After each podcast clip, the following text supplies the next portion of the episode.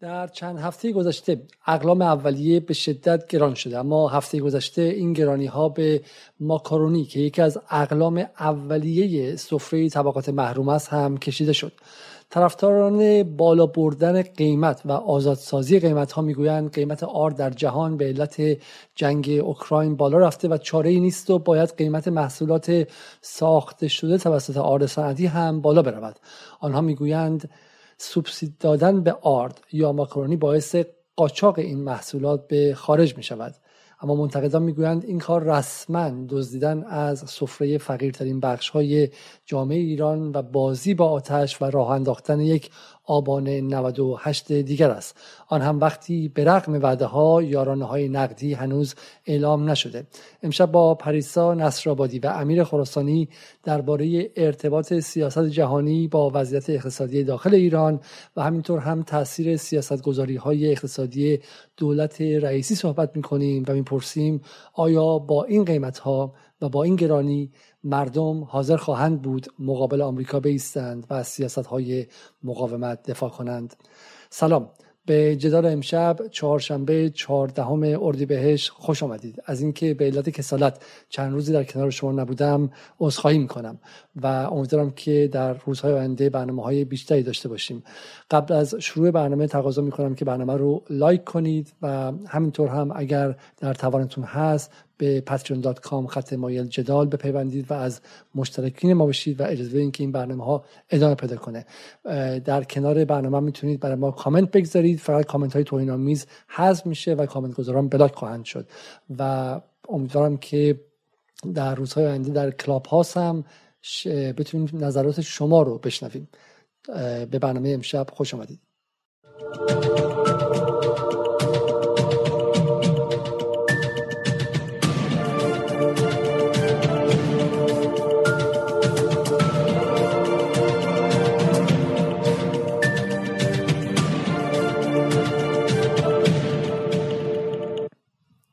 سلام به آقای خراسانی و خانم نصرابادی، خیلی خیلی خوش آمدید به برنامه امشب.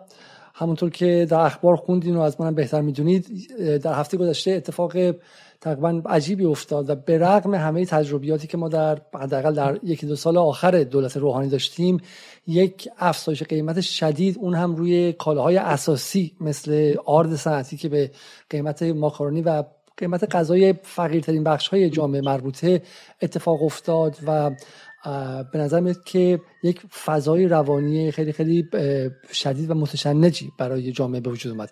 از این موضوعی خراسانی شروع کنم و که در داخل ایران زندگی میکنه و حالا فضا رو دنبال کرده.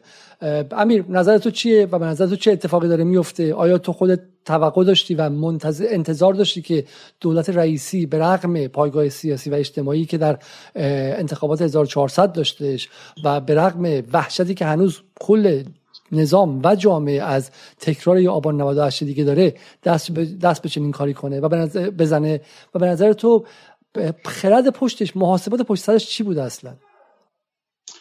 خب سلام. ببینید، آره انتظار داشتیم، نه تنها من، خیلی دیگه هم انتظار داشتن این اتفاق بیفته. در واقع این تصمیم سازی توی دولت رئیسی اتفاق نیفتاد، تو بدنه کارشناسی کشور، بدنه جریان اصلی کارشناسی اتفاق افتاده و این اتفاق جدیدی هم نیستش. یعنی این جریان یاران زدایی یک در واقع سیکلیه که ما توش گرفتاریم و همینطوری ادامه پیدا میکنه. از این نظر در واقع به لحاظ اراده دولت رئیسی خیلی اراده توی یاران زدایی دولت رئیسی خیلی تفاوتی با دولت روحانی نداره. اما نکته‌ای که اینجا خیلی مهمه، چیزی که جدید الان اینه که خب این حزب یارانه‌ها رسید به اساسی ترین کالاهایی که در واقع کف جامعه باش درگیرن. ماکارونی، نان، حالا به رغم اینکه میگن نان سنتی افزایش پیدا نمی‌کنه قیمتش، ولی احتمال بسیار زیاد اون هم افزایش پیدا کنه و ما شاهد یک جریان قاچاق داخلی باشیم که در واقع نانوایی ها در واقع آرد ارزان قیمت رو به نان فانتزی ها بفروشن. ولی از روزی که حذف ارز 4200 قطعی شدش، یه بخش مهمی از کارشناسا و اهل فن به طور جدی به این تاختن و معتقد بودن که ما شاهد تورم عجیب و غریب خواهیم بود. استدلال حامیان دولت، حامیان این تصمیم دولت این بودش که این تورم بیش از 7% نخواهد بود، در صورتی که امروز دیدیم قیمت آرد 10 برابر شد و هنوز مونده این قیمت به کالاهای دیگه ای سرایت میکنه. من واسه این که در واقع این بخش رو جمع‌بندی کنم یه نکته ای رو میخوام بگم. ببینید ما توی یه لوپی گرفتار شدیم. لوپ داستانش خیلی پیچیده نیستش، اونم اینه که اینا میگن که طرف حامیان در واقع به قول حامیان افزایش در واقع قطع در واقع ارز 4200 اینا میگن که آقا ما یارانه رو باید کم کنیم تا مثلا اثر بنزین، بعد بنزین که یارانه زدایی بشه، بنزین که گرون بشه، بعد با انتظار تورمی که ایجاد میکنه حمل و نقلم گرون بشه، بعد حمل و نقل که قیمتش بالا رفت، بعد میگن که تورم ما بالاتر از نرخ جهانیه، باید قیمت ارز رو هم بالا ببریم.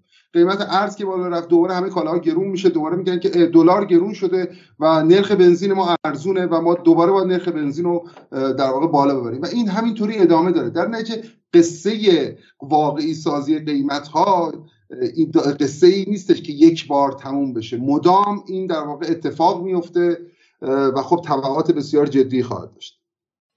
بسیار خب پریسا، نگاه تو چیه؟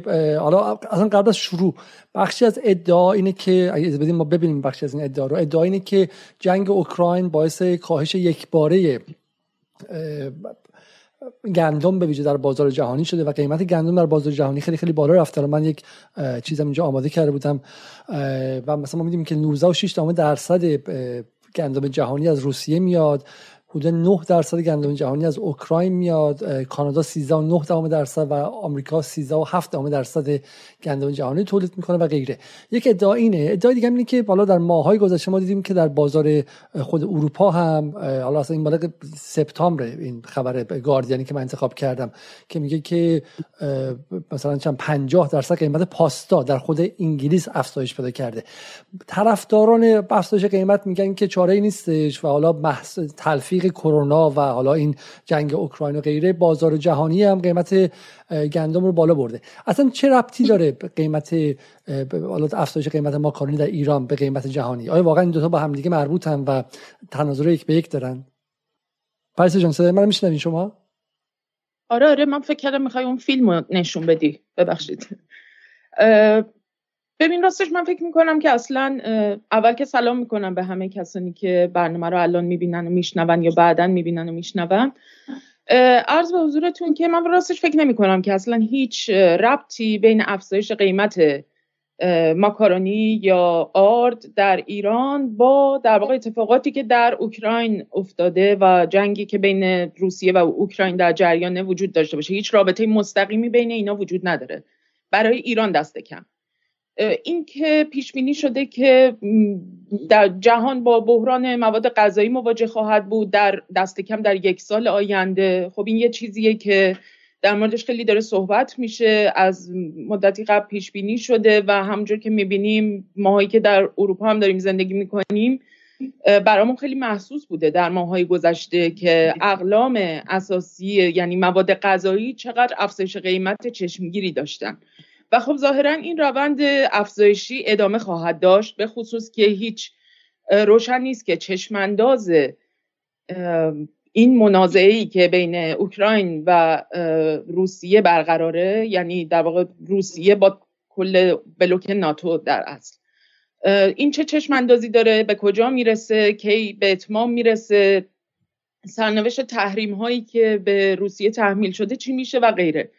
اما یه چیزی مشخصه و اونم اینه که ایران گندم خودش رو عمدتاً از کشورهای، خیلی هم برای من راستش عجیبه ولی عمدتاً مثلا از کشورهای اروپایی وارد می‌کرده، یعنی کشورهای اول تا سوم که در واقع ازشون وارد می‌کرده توی سالیان گذشته، در 10-15 سال گذشته مثلا سوئیس بوده، استرالیا بوده، کانادا بوده، انگلستان بوده، جاهای دیگه و البته از روسیه هم وارد می‌کرده. ولیکن روسیه مثلا مقصد روسیه یا اوکراین اولین در واقع مبدعی نبودن که ایران از اونها گندم وارد می‌کرده، به خصوص که تو سالهای گذشته هم بسیاری از مقامات حکومت ایران در واقع در مقاطع مختلف در مورد این مسئله صحبت کردن که ما تا حد زیادی تونستیم در تولید گندم به خودکفایی برسیم مثلا، یا اینکه به هر حال سعی کردن که اون در واقع اون ما به تفاوت میزان گندم تولیدی در داخل کشور رو با میزان واردات رو مثلا به حداقل برسونن. ولی خب مثلا برای سال آینده اینجوری که پیش بینی ها نشون میده با توجه به خشکسالی و در واقع کم آبی که در کشور وجود داشته، ظاهراً مثلا اگر مصرف گندم ما سالیانه حدود 11 میلیون تن باشه، ما یه چیزی حدود بین مثلا 8 تا 9 میلیون تنش رو مثلا در داخل میتونیم تامین بکنیم احتمالاً، و برای حدود 2 تا 3 میلیون مثلا تن گندم نیاز داریم که گندم وارد بکنیم. و خب توی این شرایطی که ایران خودش تحریم از یک طرف و از طرف دیگه روسیه به عنوان یکی از شرکای راهبردی ایران الان در این محدوده جغرافیایی که در کنار همدیگه در واقع قرار داریم و روابط نزدیکی که به هر حال بین روسیه و ایران برقرار شده، به خصوص در یک سال گذشته خیلی واضحه در شرایطی که روسیه هم تحریمه و با توجه به اینکه این مناسبات در این بلوک نوپدیدی که حالا ایران، روسیه، چین و کشورهای آسیای میانه و حتی هند، پاکستان و حتی بعضی از کشورهای حاشیه خلیج فارس هم ممکنه به نوعی در اون دخیل باشن، اینها در واقع یک بلوکی رو دارن تشکیل میدن که از اهمیت دلار در تبادلات تجاریشون کم بکنن. و خب با توجه به اینکه بناست ایران با روسیه بر مبنای روبل و ریال مبادله بکنه، با چین، با هند، با روپیه، ین و امثال هم، خب توی این شرایط اساساً اینکه ارز ترجیحی یعنی دلار چه قیمتی پیدا میکنه چه اهمیتی داره وقتی که ایران قرار ریال با روبل مبادله بکنه و ایران میتونه با روسیه در واقع این مبادله گندم رو انجام بده. خیلی راحت میتونه اون طرفین در واقع شرکای سابقی که ازشون گندم وارد میکرده، کشورهای اروپایی که خودشون الان هم احتمالاً در مضیقه هستن، رو اینا رو به هر حال به کناری بذاره و با روسیه مبادله بکنه. کما اینکه بحث‌هایی هم در یکی دو ماه گذشته به خصوص مطرح شده که بحث ارتباط گسترده‌تر و پیوستگی بیشتر بازارهای ایران و روسیه هم بسیار در موردش داره صحبت میشه و ظاهراً تراز تجاری ایران و روسیه هم در یکی دو ماه گذشته نزدیک 10 برابر افزایش پیدا کرده. پس این مسئله مهمه، برای همچین بهانه‌ای رو اصلا به هیچ عنوان نمیشه در موردش صحبت کرد. این نکته خیلی جالبیه، بالا من میخوام امیرم بیارم توی موضوع که آره بالاخره ما سعی میکنیم تو جدال تصویر بزرگتر جهانی رو همیشه لحاظ کنیم و فقط توی بحث داخلی نمونیم. و در سطح جهانی چند تا اتفاق افتاده. یکی اینکه ایران فروردین و اردیبهشت 1401 ایران آبان 98 نیستش. اوضاع تحریم هم متفاوته. ایران داره نفت میفروشه و اصلا زیر اون سطح از فشاری که بگیم که آقا داره خفه میکنه ایرانو نیستش. قبول داری امیر که به شکلی یک گشایشی در سطح جهانی، در سطح سیاست خارجی و در سطح مبادلات اقتصادی ایران با جهان انجام شده در این حداقل در این یک سالی که 9 ماهه که رئیسی اومده؟ دست کم در واقع طبق گزارش‌هایی که خودشون منتشر میکنن و اخبار و بازنمایی که دولت از خودش سعی میکنه ارائه بده، باید اون تصویر رو باور کردش. یعنی قاعدتاً که راجع به همچین چیزایی که اعداد دروغ منتشر نمی‌کنن، اینا معتقدن که خیلی خب ما نفت بیشتر می‌فروشیم، ما تقریبا معادل قبل از تحریم‌ها داریم نفت می‌فروشیم، صادرات کالاهای غیر نفتی ما 40% افزایش داشته. اینا گزارشایی که در واقع گزارش رسمیه. خب اگر اینطوره قاعدتاً الان باید در گشایش بهتری باشن، یعنی وضع جیب دولت باید وضع بهتری باشه. منتها این سیاست یاران زدایی مستقل از جیب دولته.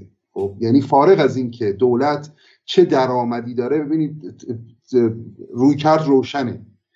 یک گرایش بسیار مسلطی بنا داره که بگه که ایران باید قیمت‌هاش جهانی باشه. و همون گرایش مسلط معتقده که قیمت دستمزدها نباید جهانی باشه. چرا؟ چون نیروی کار به اندازه کافی بهره ور نیست.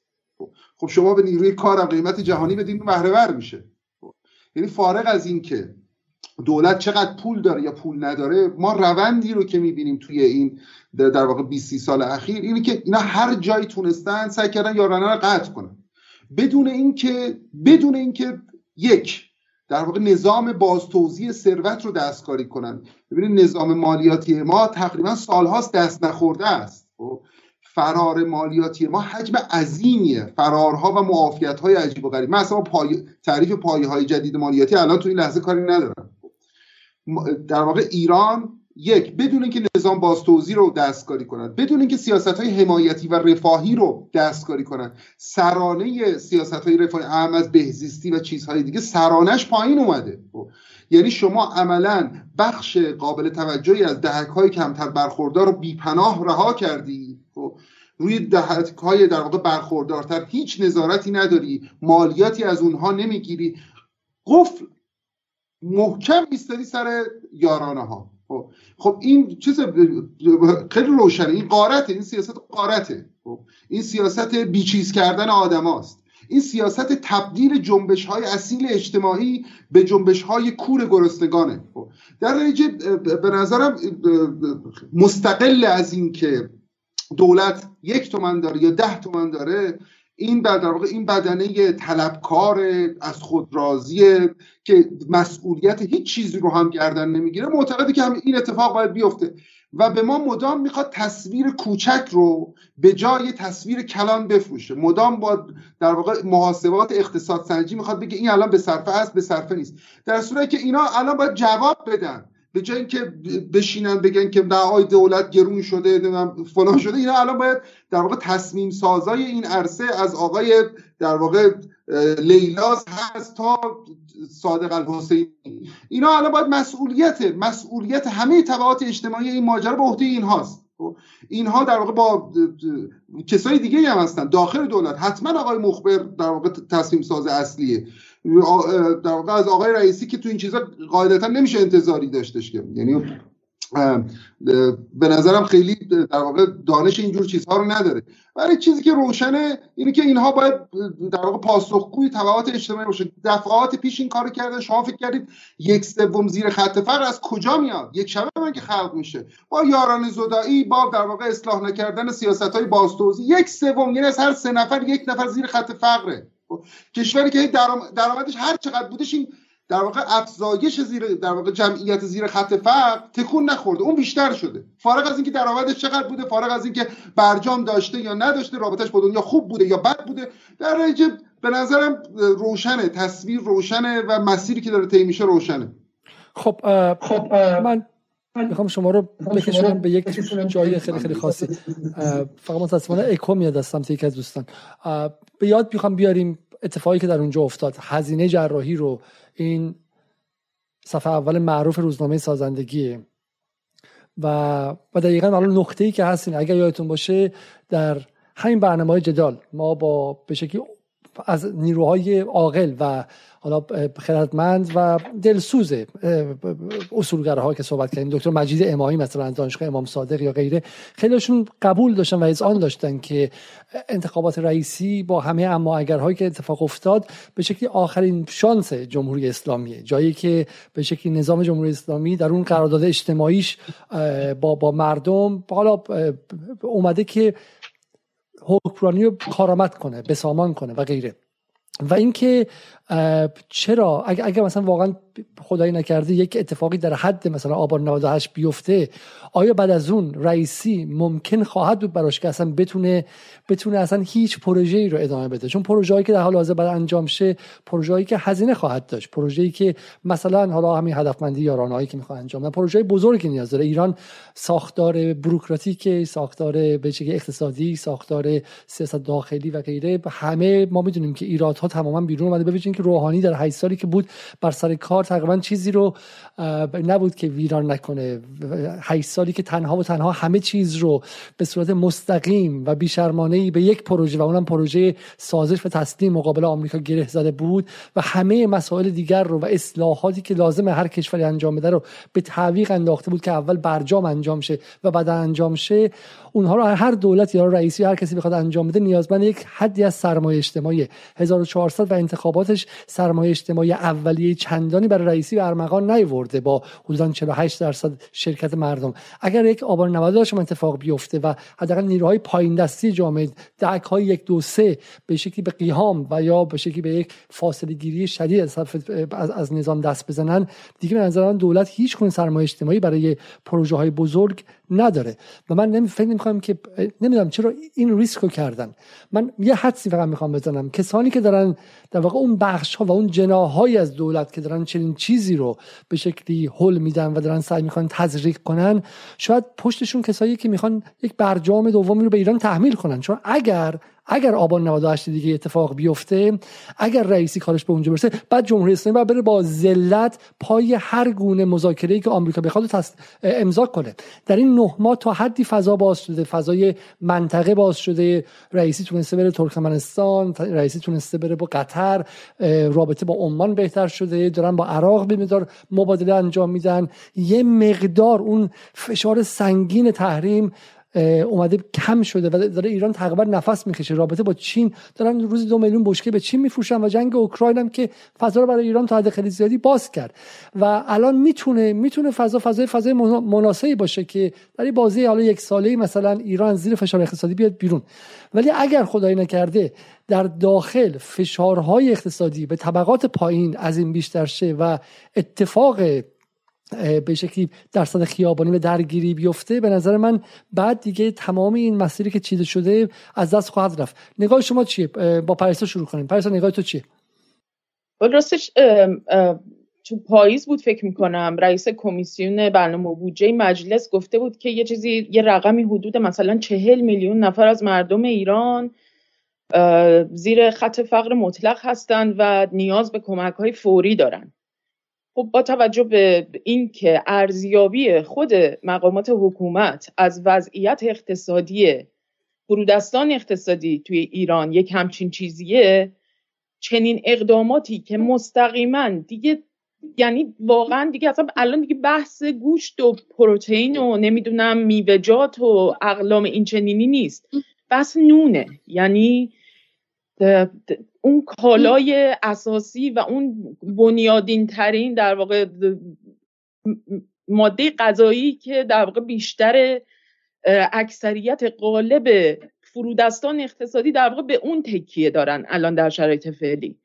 و حالا اگر که این شوک درمانی، این حمله به حمله‌ای که به شکل دائمی به خصوص تو 3 دهه گذشته به شکل مستمر به سفره و در واقع معیشت فرودستان اقتصادی صورت گرفته، حالا این اومده در واقع خود دیگه اون نهایی ترین، اون آخرین حلقه اون زنجیره غذایی مردم رو، فرودستان رو در واقع نشانه گرفته.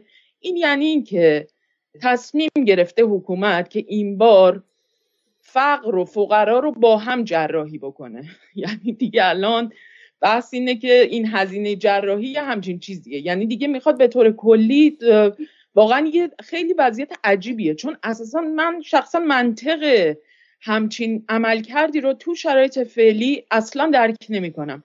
همونجوری که خودت هم اشاره کردی، الان ایران به لحاظ در واقع مناسبات منطقه‌ای و مناسبات بین‌المللی به گونه‌ای رقم خورده که ایران الان در شرایطی به سر میبره که اصلاً مثل شاید مثلا 1 سال پیش 2 سال پیش به هیچ عنوان به برجام و اون چه که در واقع میتونیم به عنوان آورده های برجام متصور باشیم اصلا نیازی نداره.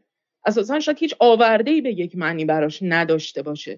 چه چیزی میخواد براش بیاره که الان نمیتونه تو همین مجموعه مناسبات منطقه‌ایش و در این شرایط جدیدی که به وجود اومده، این مناسبات و این بلوکبندی جدیدی که به وجود اومده، نمیتونه در واقع اون مزیت‌ها رو به یک نوعی کسب بکنه. بلکه مزیت‌های بیشتری هم میتونه باشه، چون الان دیگه توی این شرایط دیگه بخش زیادی از این مبادلات بدون پشتوانه دلار و بدون اون نوسانات و تبعاتی که مبادلات و تجارت با دلار میتونه داشته باشه توی برای در واقع کشوری مثل ایران که یک اقتصادی داره که به هر حال آسیب پذیره، تحت فشار تحریم‌ها بوده، تحریم‌های وحشتناک و حداکثری که حقیقتاً یک جنگ تمام عیار بوده. یعنی واقعیت قضیه اینه، به نظر میرسه که مثلا جنگ با بمب و نمیدونم گلوله و ویران کردن نظامی کشورها مثلا خیلی تبعات وحشتناکی داره برای کشورها، بله داره، منتها دست کم میشه امیدوار بود که این ریختن این بمب‌ها 1 ماه، 2 ماه، 6 ماه، 1 سال بعد تموم میشه، ولیکن تحریم هایی که سالیان دراز، دهه ها ممکنه یک کشوری رو به تدریج عین موریانه تمام بنیانهای اجتماعی، یعنی اون سازه های اجتماعی، فرهنگی، تمدنی کشورها رو نابود میکنن و این کشورها یه صورتی، یک نمایی ازشون باقی میمونه که اینها ممکنه با یک بحران کوچیک، با یک تلنگرهایی ناگهان فرو بریزن و از همدیگه بپاشن و از کشورها چیزی نمیمونه جز زمین سوخته. و ایران یه همچین شرایطی رو پشت سر گذاشته و متناسب با شرایط جنگی دقیقاً عین همون وضعیتی که در واقع ما تو دوره جنگ 8 ساله پشت سر گذاشتیم. ما تو دوره جنگ 8 ساله هم ایران درآمدهای نفتیش بسیار پایین بود و شرایط به گونه‌ای بود که حتی مثلا ایالات متحده در مقابل واردات گندم به ایران هم سنگ‌اندازی میکرد، یعنی رسما حتی معیشت مردم رو هم تو دوره جنگ 8 ساله اینا سعی میکردن که به گروگان بگیرن. اما توی جنگ 8 ساله به هر حال ما هممون کودک بودیم اون دوره، ولیکن یادمونه. واقعیت قضیه اینه که احساس فقر اون دوره اصلاً مثل این دوره نبوده، یعنی در اون دوران به هر حال کوپن‌هایی که داده می‌شده برای اقلام اساسی و اینکه به شکل فراگیری اکثریت قریب به اتفاق مردم به طور نسبی در یک وضعیت اقتصادی و معیشتی به سر می‌بردن، از یک اقلام معینی همه استفاده می‌کردن، هر چیزی که بود، حتی اگر فقر بود و ناداری بود، دست کم به تساوی و به عدالت تقسیم شده بود تا حد زیادی. حالا این ما چون تو این برنامه اول گفتیم، حالا بارها گفتیم، یه نکته‌ای که هست اینه که تا حالا گفته میشه خب روحانی نمیخواد فضایی باشه که مقاومت علیه جنگ باشه، چون اصلا خود جنگ رو قبول نداره. بدنه‌ای که با گفتگو تمدن‌ها بالا اومده که اصلا چم قبول نداره که ما باید بریم با غرب بجنگیم. وقتی اصل جنگ رو قبول نداشته باشی، لحظه شماری کنین که کی زودتر برجام شروع میشه، این ترامپ کی بره که من با نفر بعدی بحث بکنم، دنبال مقاومت هم نمیری. سوالی که هست اینه که این دولت بعد از روحانی چی؟ رئیسی که قرار نبود اینجوری باشه. شاید حالا امیر رئیسی رو بهتر بشناسه و در واقع بدن دولت بهتر بشناسه. این دولت قرار بود که یه مقدار اصلا به خود آقای خامنه‌ای نزدیک‌تر باشه. آقای خامنه‌ای میگه اقتصاد مقاومتی، اصلا این که دیگه حرف محال نیستش که شخص رهبر کشور میگه اقتصاد مقاومتی. اولش اینه که تو بتونی مقابل تحریم‌ها مقاومت پذیر باشی دیگه، درسته؟ تو نگاه چی اولا امیر به حرفی که پریسا زد درباره اینکه این قضیه با تحریم گره خورده، خب، و دومش این چرا تو این 9 ماه رئیسی به اقتصاد داخلی که رسید فرق چندانی با روحانی نداشت، یا اینکه به نظر تو متفاوت داشت؟ نه ببینید، این برجامه میخوان اجرا کنن، یعنی اینا بدون توافق با امریکا میخوان قیمتها رو جهانی کنن، بدون پیوستن به بازارهای جهانی میخوان در واقع شرایط در واقع سرمایه گذاری جهانی و قیمتهای جهانی رو مهیا کنن. ببینید، برنده این افزایش قیمت نار برنده داره، برندش هم همه کسایی که دارایی دارن، همه کسایی که زمین دارن، همه کسایی که در واقع با افزایش تورم اینها یهو در واقع زمینشون از مثلا $100,000 میشه $300,000، از $300,000 میشه $1,000,000. یه لحظه وایسا، قیمت ماکارونی به قیمت زمین چه ربطی داره؟ آها، ببین نکته سر اینه، وقتی که قیمت نان بالا میره، قیمت ماکارونی بالا میره، شما سطح قیمت ها میره بالا. ببین قرار بودش دوستان تو برنامه خود شما میگفتن که این افزایش قیمت این سرشکن میشه روی چیز، ولی سرشکن نشد. سرشکن میشه رو چی؟ سرشکن این قیمت سرشکن میشه روی سایر کالاها در درصد تورم خیلی زیاد نخواهد بود، ولی پیش بینی میشه ما حتما در واقع 40% رو داشته باشیم. 38 تو خوشبینانه ترین حالت میگن 38% داریم. توی این تورم همین 40% اتفاقی که میفته شما در واقع زمینی دارید که الان $300,000 به قیمت جهانیه، درسته؟ بعد 40% این افزایش پیدا میکنه چون قیمت زمین شما 40% بیشتر میشه و یهو میشه $400,000 $600,000 قیمت زمین شما، چون در واقع ارزش ریال کم میشه و کسایی که صاحب دارایی هستن ارزش در واقع ارزش دارایی هاشون بیشتر میشه چون فاصلش با قیمت دلار کم میشه. اون وقت اینا میگن که تازه بیان قیمت دلار هم ببریم بالاتر، یعنی بازی به اینجا ختم نمیشه. دلاری که الان 28000 تومان 26000 توی این بازه کریدور 28 29000 تومان هستش، خب با افزایش تورم با بالا رفتن قیمت در واقع خونه شما اینو در واقع با دلار بیشتری میتونید بفروشید، در نتیجه خب شما ثروتمندتر میشید. نتیجتا اینکه این برنده جدی داره، یک طبقه برنده است، یعنی یک طبقه که مایملک داره و به زمین وصله برنده است. از اون طرف طبقه که به زمین وصل زمین نداره، نیروی کار داره، بازنده است.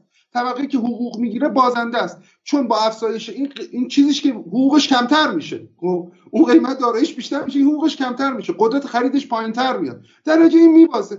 در نتیجه مدیونی اگه فکر کنید این سیاست طبقاتی نیستش. خب یعنی این ما با در واقع پروژه در واقع کلاس کانسولیدیشن، یه استحکام طبقاتی، در واقع مرزکشی طبقاتی مشخص مواجهیم. ما که می‌دونیم درست این طبقه بالا میخواد به جهانی شه. فرق بین حسین فریدون و به شکلی جهانگیری و مخبر و غیره نیستش، ما همه اینا رو میدونیم. ولی ما میدونیم که ما نمیخوایم حالا بحثای به شکلی ایدئولوژیک چه میدونم آرمان خانه کنیم، ولی ما همزمان هم میدونیم که یه بخشی از همین نزدیکان رئیسی هم که نگاهشون به ما خیلی دور نیستش، میدونن که بحث خطر آمریکا هستش. خود آقای خامنه‌ای هفته پیش صحبت کرد در به شکلی سخنرانی دیدار با دانشجویان، گفتش که ما در دوره خیلی خیلی خاصی هستیم، پیچ تاریخی مهمیه و در لحظه چرخش نظم جهانی هستیم. همین جنگ اوکراین رو بهش اشاره کرد و همین دولت ایران میداند، جمهوری اسلامی در کلیتش میدونه که بجای نیروهایی که غربگرا نیستن و اونقدر در غرب حالا ذوب نشدن، میدونن که لحظه خاصیه، ما باید از این دوره به سلامت عبور کنیم. اگر عبور کنیم خطر دلار کم میشه، خطر اصلا دلار ضعیف بشه، خطر تحریم‌های ثانویه کم شه، امکان تحریم ایران کمتر میشه، تحریم پذیری ایران کمتر میشه، راه توسعه برای ایران باز میشه و غیره. سوال خیلی خاص اینه با چنین دانشی، کسانی که قاعدتاً اصولگران، کسانی که قاعدتاً باید از این به شکلی نگرش کلی جمهوری اسلامی و حالا به شکلی آقای خامنه‌ای نمیخوام بگم ولی اون حزب مرکزی عملاً معادل حالا حزب کمونیست چین دفاع کنن، اونا که عقلشون میرسه این یکی دو سال جای این کارها نیست، چرا همزمان جراحی اقتصادی رو برای الان گذاشتن؟ سوال من اینه. ببین روحانی، من می‌دونم چرا جراحی اقتصادی برای آبان 98 گذاشته بود. روحانی شورش می‌خواست. روحانی و اطرافیانش، چه جامعه شناسان، طراح و تئوریسین و غیره، می‌خواستن ایران به جایی برسونن که بگن جایی جز برجام، جایی جز مذاکره، جایی جز پیوستن به بازار آمریکایی برای ما نیستش. یا مرگ یا زندگی، یا پیوستن به آمریکا یا مرگ، درسته؟ ولی رئیسی و اطرافیانش که اینجوری نیستن. اون کدوم خط داخل دولت رئیسیه که داره دقیقاً همون کار روحانی رو میکنه؟ چون میگم اگر آبان 98 دیگه ای بشه، بعد دیگه شما نمیتونی منتظر شی که چرخش جهانی انجام شه، بعد بری اونجا صف ببندی با بایدن بگی من مخلصتم، به من 150 میلیارد پولمو یه خورده باز کن بتونم گندم بخرم، باز یارانه بدم و غیره. سوال من از تو اینه چرا الان دارن این کارو میکنن؟ چه احساس قدرتی کردن؟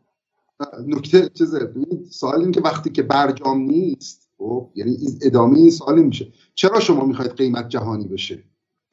یعنی یه اراده‌ای وجود داره که این مدام میبرن پیش آقای در واقع رئیسی، میگن که ببین اگر یارانه ها، یعنی تصویر فروپاشی رو میفروشن، میگن اگه یارانه ها رو اصلاح نکنی، اگه جراحی اقتصادی اتفاق نیفته، فروپاشی اتفاق میفته.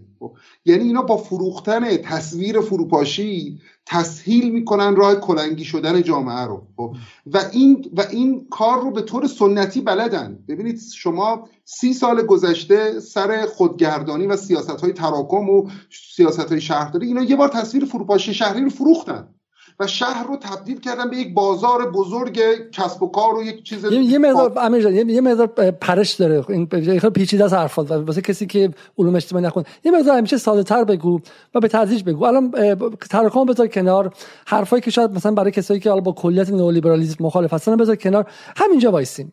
1401 به من بگو که چه کسی داره میفروشه تصویر فروپاشی با رئیسی؟ و خیلی انزمایی و مشخص به من بگو چه کسی داره با رئیسی میفروشه و چه انگیزه‌ای؟ خیلی مشخص یه چیزی هست ما بهش میگیم نئولیبرال های جهادی یا همین تیم آقای مخبر. تیم آقای مخبر و در واقع ریاست بانک مرکزی اونها بسیار مؤثرند به رغم صداهای مخالفی که در داخل دولت رئیسی وجود داره، به رغم اینکه وزارت اقتصاد آقای خاندوزی خیلی موافق این نبودند، به رغم اینکه بخشی از مجلس یعنی مجلس قرار نبود حذف ارز 4200 رو تصویب کنه تا یک هفته قبل از اینکه وارد صحنه علنی مجلس بشه، مصاحبه ها و گزارش ها نشون میده که میگفتن نه این قطعا رأی نمیاره، ولی طی 48 ساعت رأی ها همه برگشت، زنگ زدن، فشار بسیار آوردن که در واقع این ارز 4200 حذف بشه. چیز در نتیجه روشنه. با همین استدلال جراحی شما فکر میکنید آقای رئیسی در واقع که یه آدم سیاسیه میرن پیشش چیز میکنن که آقا کشور اگه این کارو نکنی مجبوری دوباره پول چاپ کنی. استدلال اینه که اگه این کارو نکنی تورم خیلی بالا میره، اگه این کارو نکنی مجبوری پول چاپ کنی، کسری بودجه میاری، کسری بودجه تو مجبوری با چاپ پول و افزایش نقدینگی جبران کنی، افزایش نقدینگی هم یعنی تورم. یعنی با در واقع با فریب این که شما یک تورم بزرگ با افزایش نقدینگی خواهید داشت میگن که خیلی خوب یارانه زدایی کنید. بعد اینها میگن که در واقع افزایش تورم به واسطه یارانه زدایی خیلی کمتر از افزایش تورم به واسطه خلق نقدینگی. اما اتفاقی که میفته خلق نقدینگی توسط بانک‌ها اتفاق میفته. یعنی یک نظام بی حساب کتاب بانکی شما دارید. حق میزانی که مثلا یه بانکی مثل خود طبق گزارش‌های خودشون بانکی مثل بانک آینده خلق نقدینگی کرد شگفت انگیزه، ولی شما میبینید دولت عوض میشه کسی سراغ این بانک‌ها نمیره، همچنان بانک هست، انگار همچنان اون خلق نقدینگی اتفاق میفته. یعنی بنا به استدلال‌های خودشون، یعنی همون استدلال رو اگر معتبر بدونیم قاعدتا عمل باید چیز دیگه‌ای باشه. در نتیجه من به خاطر همین دارم میگم این سیاست توی نهاد دولت توی ایران ساخته شده. ببینید این بحث یک روز و دو روز نیست. در واقع عقلانی این چیزی که میگن عقلانیت دولتی، در واقع تمام کارشناسای دولتی، بدنه دولت اینجوری حساب کتاب میکنن. یعنی دولت رو به منزله یک بنگاه میبینن که این بنگاه باید دخل و خرجش درست در بیاد، اگر هم درست در نیومد باید از پولی که به جامعه میده کم کنه. خب بذار من این دیگه از این کامنت هایی که از دوستان هست رو برای شما بخونم. میگه که بهترین سوال رو درست مطرح کنید و اینکه یارانه نقدی برای نان تخصیص داده بشه بهتر نیستش. بذار من شما رو بیارم به یک تکه از حرف‌های صدا و سیما و اینکه ببینیم مثلا استدلال‌های طرفداران بالا بردن قیمت چیه که حالا بتونیم برگردیم و بهشون مشخص‌تر صحبت جواب بدیم. اینو برگردیم. مجلس برای خرید تضمینی گندم و نان یکی از کالاهای اساسی در سفره معیشت مردم در بودجه بیشترین یارانه مصرفی به آن اختصاص داده می شود. در بودجه 1401 79,000 میلیارد تومان در تبصره 14 گذاشتیم برای یارانه بحث گندم. هیچ افزایش قیمت نان مصرفی ما نداریم چون یارانش در بودجه 1401 دیده شد. با بالا رفتن قیمت جهانی گندم و برای حمایت از گندمکاران خرید این محصول راهبردی برای امسال به کیلویی 11500 تومان رسید. امروز ما آرد رو داریم به نونوایی‌هامون میدیم کیلویی 670 تومان. یعنی ما گندم کیلوی 11500 تومان رو آرد میکنیم، یه مقداری هم بابت هزینه آرد اضافه میشه. کاری که مجلس داشت انجام میداد و دولت هم دنبالش بود این که برداشتن ارز 4200 و حمایت کردن از به اصطلاح آخرین حلقه او زنجیره. بالا بودن ضایعات نان، تبدیل شدن به خوراک دام و حتی قاچاق موضوعی است که نتیجه اختلاف قیمت آرد یارانه‌ای و آرد آزاد است. یارانه‌های پرداختی اگر به گونه‌ای نظارت نشه و مدیریت نشه و شفافیتی در همه حلقه ها حاکم نباشه، بعد تو حوزه قاچاق ما مشکلاتی رو داشته باشیم، کما اینکه این قاچاق وجود داره، چون بالاخره این تفاوت ارز با کشورهای همسایه خیلی فاحشه و منجر به قاچاق میشه. دولت مکلفه یا بر اساس روش قبل برای واردات گندم به کشور بر اساس نرخ ارز ترجیح اقدام کنه و یا ما با تفاوت این رو در حلقه آخر که مصرف هست به مردم اختصاص بده. الان دولت در حال بررسی است. پیش بینی ما اینه که دولت به احتمال زیاد به میزان مصرف در انتهای چرخه از طریق نانوایی‌ها اقداماتی رو می‌خواد شروع بکنه. گزارشی که ما داریم در یکی از دو استان کشور الان این کار به صورت آزمایشی داره شروع میشه. اگر این کار جواب داده بشه، عملاً بخش عمده‌ای از اونچرا که به عنوان اتلاف نان هست و یا قاچاق گندم و قاچاق آرد در کشور هست تا حد زیادی پوشش داده میشه. خادم جعفری، خبرگزاری صدا و سیما. خب خیلی متشکرم از خانم خادم جعفری. جناب خب بخش از این استدلال‌ها رو دیدین شما و اصل حرفشون این که قیمت نفت زیاده. حالا یه ویدیو دیگه هم بود که من نداشتم که مثلا یکی از این خبرنگارای صدا سیما رفته بود توی پاکستان، گمانم تو کشور پاکستان، و نگاه میکرد تو مغازه همه این ماکارونی‌های ایرانی خیلی هم ارزونه و میگفتن که شما عملاً دارین سوبسید رو اینجا روی گندم میدید. وقتی رو سوبسید گندم میدید، همین کارخونه دار اینها رو برمی‌داره به ماکارونی تبدیل میکنه، صادر میکنه، مثلا چه میدونم تونی مثلا چند صد هزار دلار بوده، شما به سوبسید دادین کردنش 500 تا، این صادر کرده پولش اونجا برده. خب عملا به قاچاق تبدیل میشه، یا قاچاقه یا یه جور رانت دادن به زر ماکارون و تک ماکارون و غیره و شما نمیذارید. بذارید ما بیایم به فقرا به شکلی مستقیم این یارانه نقدی رو بدیم و غیره. به عبارتی چون نحوه یارانه دهی کالایی توش بی‌عدالتی هستش، بذار آش رو با جاش ببریم به این امید که بعداً ما راه عادلانه‌تری بیاریم. خب امیر، نگاه تو به این چیه؟ ببین این است تا در واقع استدلال اصلی دارن حامیان، حالا 3-4 تا استدلال اصلی دارن حامیان حذف ارز 4200. یک میگن که در واقع اختصاص این نوع ارز باعث این میشه که دولت کسری بودجه بیاره و مجبور دوباره نقدینگی در واقع پول چاپ بکنه و نقدینگی، و این باعث تورم میشه. دو میگن که این نوع ارز درست توزیع نمیشه و ما داریم رانت میدیم به یک عده‌ای، و سه میگن که و خب فساد ایجاد میکنه اینا، و سه این که قاچاق در واقع همین قاچاق اتفاق میفته. استدلال سوم شد. و این نکته ای که الان هم دوباره قاچاق اتفاق میفته، یعنی شما کافیه یک ذره دوباره قیمت دلارتون بالاتر بره دوباره باز قاچاق، یعنی شما این فرایند در واقع حد یقف نداره. یک دو اینکه همین الان میگن خیلی خب نون سنتی قراره همچنان با همون قیمت سابق باقی بمونه، ما شاهد قاچاق داخلی خواهیم بود، یعنی از نانوایی های سنتی آرد قراره قاچاق بشه به نانوایی های فانتزی، یعنی از اون خیابون میاد به این خیابون. سوم این که ببینید نکته سر اینه، کسی مخالف انضباط مالی نیست. ببینید این واژه انضباط مالی چیزیه که اتفاقا ما سرش اشتراک لفظی داریم. ما انضباط مالی رو یک چیز میفهمیم، اونم اینه که هر مسئله رو باید تو سطح خودش حل کنی. اگر تو درست نمیتونی یک چیزی رو در واقع وقتی که مردم تو فشارن قرار ارز در واقع ارزان قیمت بدی، نمیتونی توزیع کنی، مشکل تو شیوه توزیع توه. مشکل تو نهاد دولته که در واقع به اندازه کافی اقتدار نداره، به درستی نمیتونه توزیع کنه. ما الان داریم راجع به دو تا فلسفه دولت داریم حرف میزنیم، یکی که میگه که اصلا دولت نباید توزیع کنه، به دولت چه توزیع کنه، خب خود بازار توزیع میکنه. یه نگاه اینه که نه، دولت مسئوله، ما 4 سال میریم به یکی رأی میدیم برای اینکه اون رو مسئول میدونیم در قبال سفره خودمون، در قبال سرنوشت خودمون. و حمله‌ای که این بار شده در واقع تمام این سه فرض جای سواله، به ویژه اینکه این تئوری قدیمی و نخنمای صرف افزایش نقدینگی باعث نمیدونم ایجاد تورم میشه.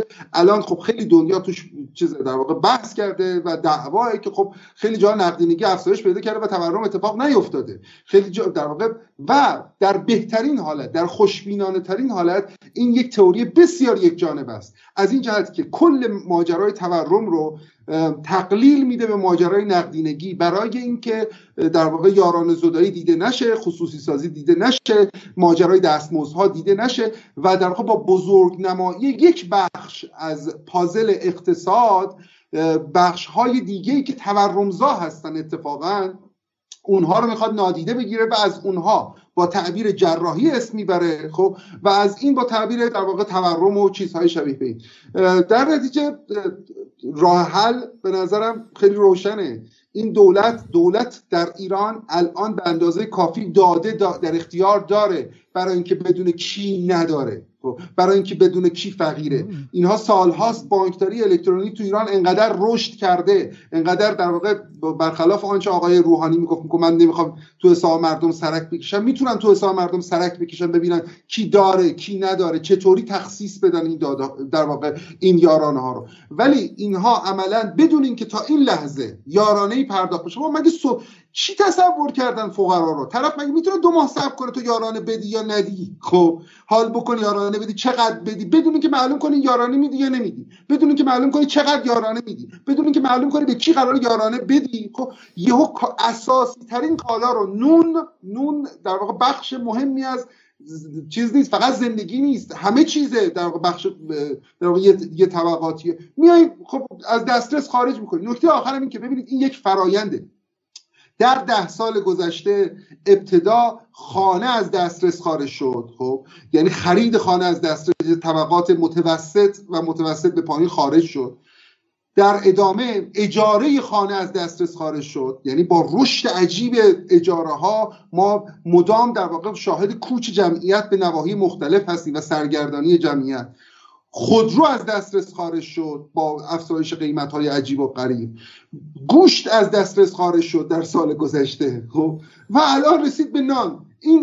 این مسیر اتفاقی نیست، این مسیر در واقع نشان دهنده یک رویکرد معینیه که ابدا قرار نیست مسئولیت گردن بگیره، چیزی رو بپذیره این که به خاطر اینکه در واقع این چیزها از دسترس مردم ایران خارج شده. پریسا ادعا میشه که این میزان چیزی که در اینجا اسمش پرداخت میشه در کشورهای دیگه هم نیست. ما در نهایت باید به سمت آزادسازی قیمت ها بریم و غیره. در آمریکا و در کشورهای دیگه هم این قیمت ها بالاخره هم آزاد هست و غیره. و ما میگم با این گرانی در کشورهای دیگه ما همزمان طرفیم دیگه. الان خود انگلیس برای اولین بار تورم اومده و میگن تورم از زمان جنگ جهانی دوم به این سمت غیر قابل مقایسه است و غیره. این مقایسه برای ما میکنی در وضع به شکلی سوبسیدهایی که در ایران داده میشه و در مقایسه با کشورهای غربی، با آمریکا و کشورهای غربی، برای اینکه تمام ادعای نئولیبرال ها این که ایران تنها کشوری است که داره تمام پول مردمش رو میسوزونه و اسکناسش رو آتیش میزنه و بهشون یارانه میده و بعد مجبور هیچ اسکناس چاپ کنه و تورم به وجود بیاره و به شکل دیگری از جیبشون بدزده. آره حتما. حالا البته در مورد این خلق پول و چاپ اسکناس و تولید نقدینگی هم یه نکته دارم که در انتهای صحبتم میگم. ببینید تو نظام جهانی سرمایه یه تقسیم کاری به وجود اومده بین کشورهای مختلف. اینها به شکل سیستماتیک بخشیاشون کشورهایی هستن که کشورهای پیشرفته تری هستن، یعنی کشورهایی که توی روند تاریخی توسعه پیدا کردن و اینها به نوعی مرکز جهان به حساب میان، یعنی جایی هستن که در واقع سرمایه رو در سطح جهان سازماندهی میکنن. باقی کشورها در واقع مثل یه لایه هایی، مثل یک حلقه هایی، اوربیت هایی دور این مرکز قرار می گیرن به ترتیب. یه کشورهای نیمه پیرامونی هستن و یه کشورهایی هم هستن که پیرامونی هستن و اصلا یه در واقع بخش هایشون اساسا در بسیاری از مناسبات جهانی سرمایه اصلا به حساب نمیان، یعنی حتی جمعیتشون، جمعیت ساکن بخشی از این مناطق پیرامونی رو اصلا عنوانی که مثلا در بعضی از این ادبیات نظریه توسعه و اینا ازش استفاده میشه که خیلی هم اصطلاح دردناکیه، به عنوان جمعیت هرز یا ویست پاپیولیشن مثلا ازشون اسم برده میشه، اصلا اینا دیده نمیشن، وجود ندارن، در شمار نمیان.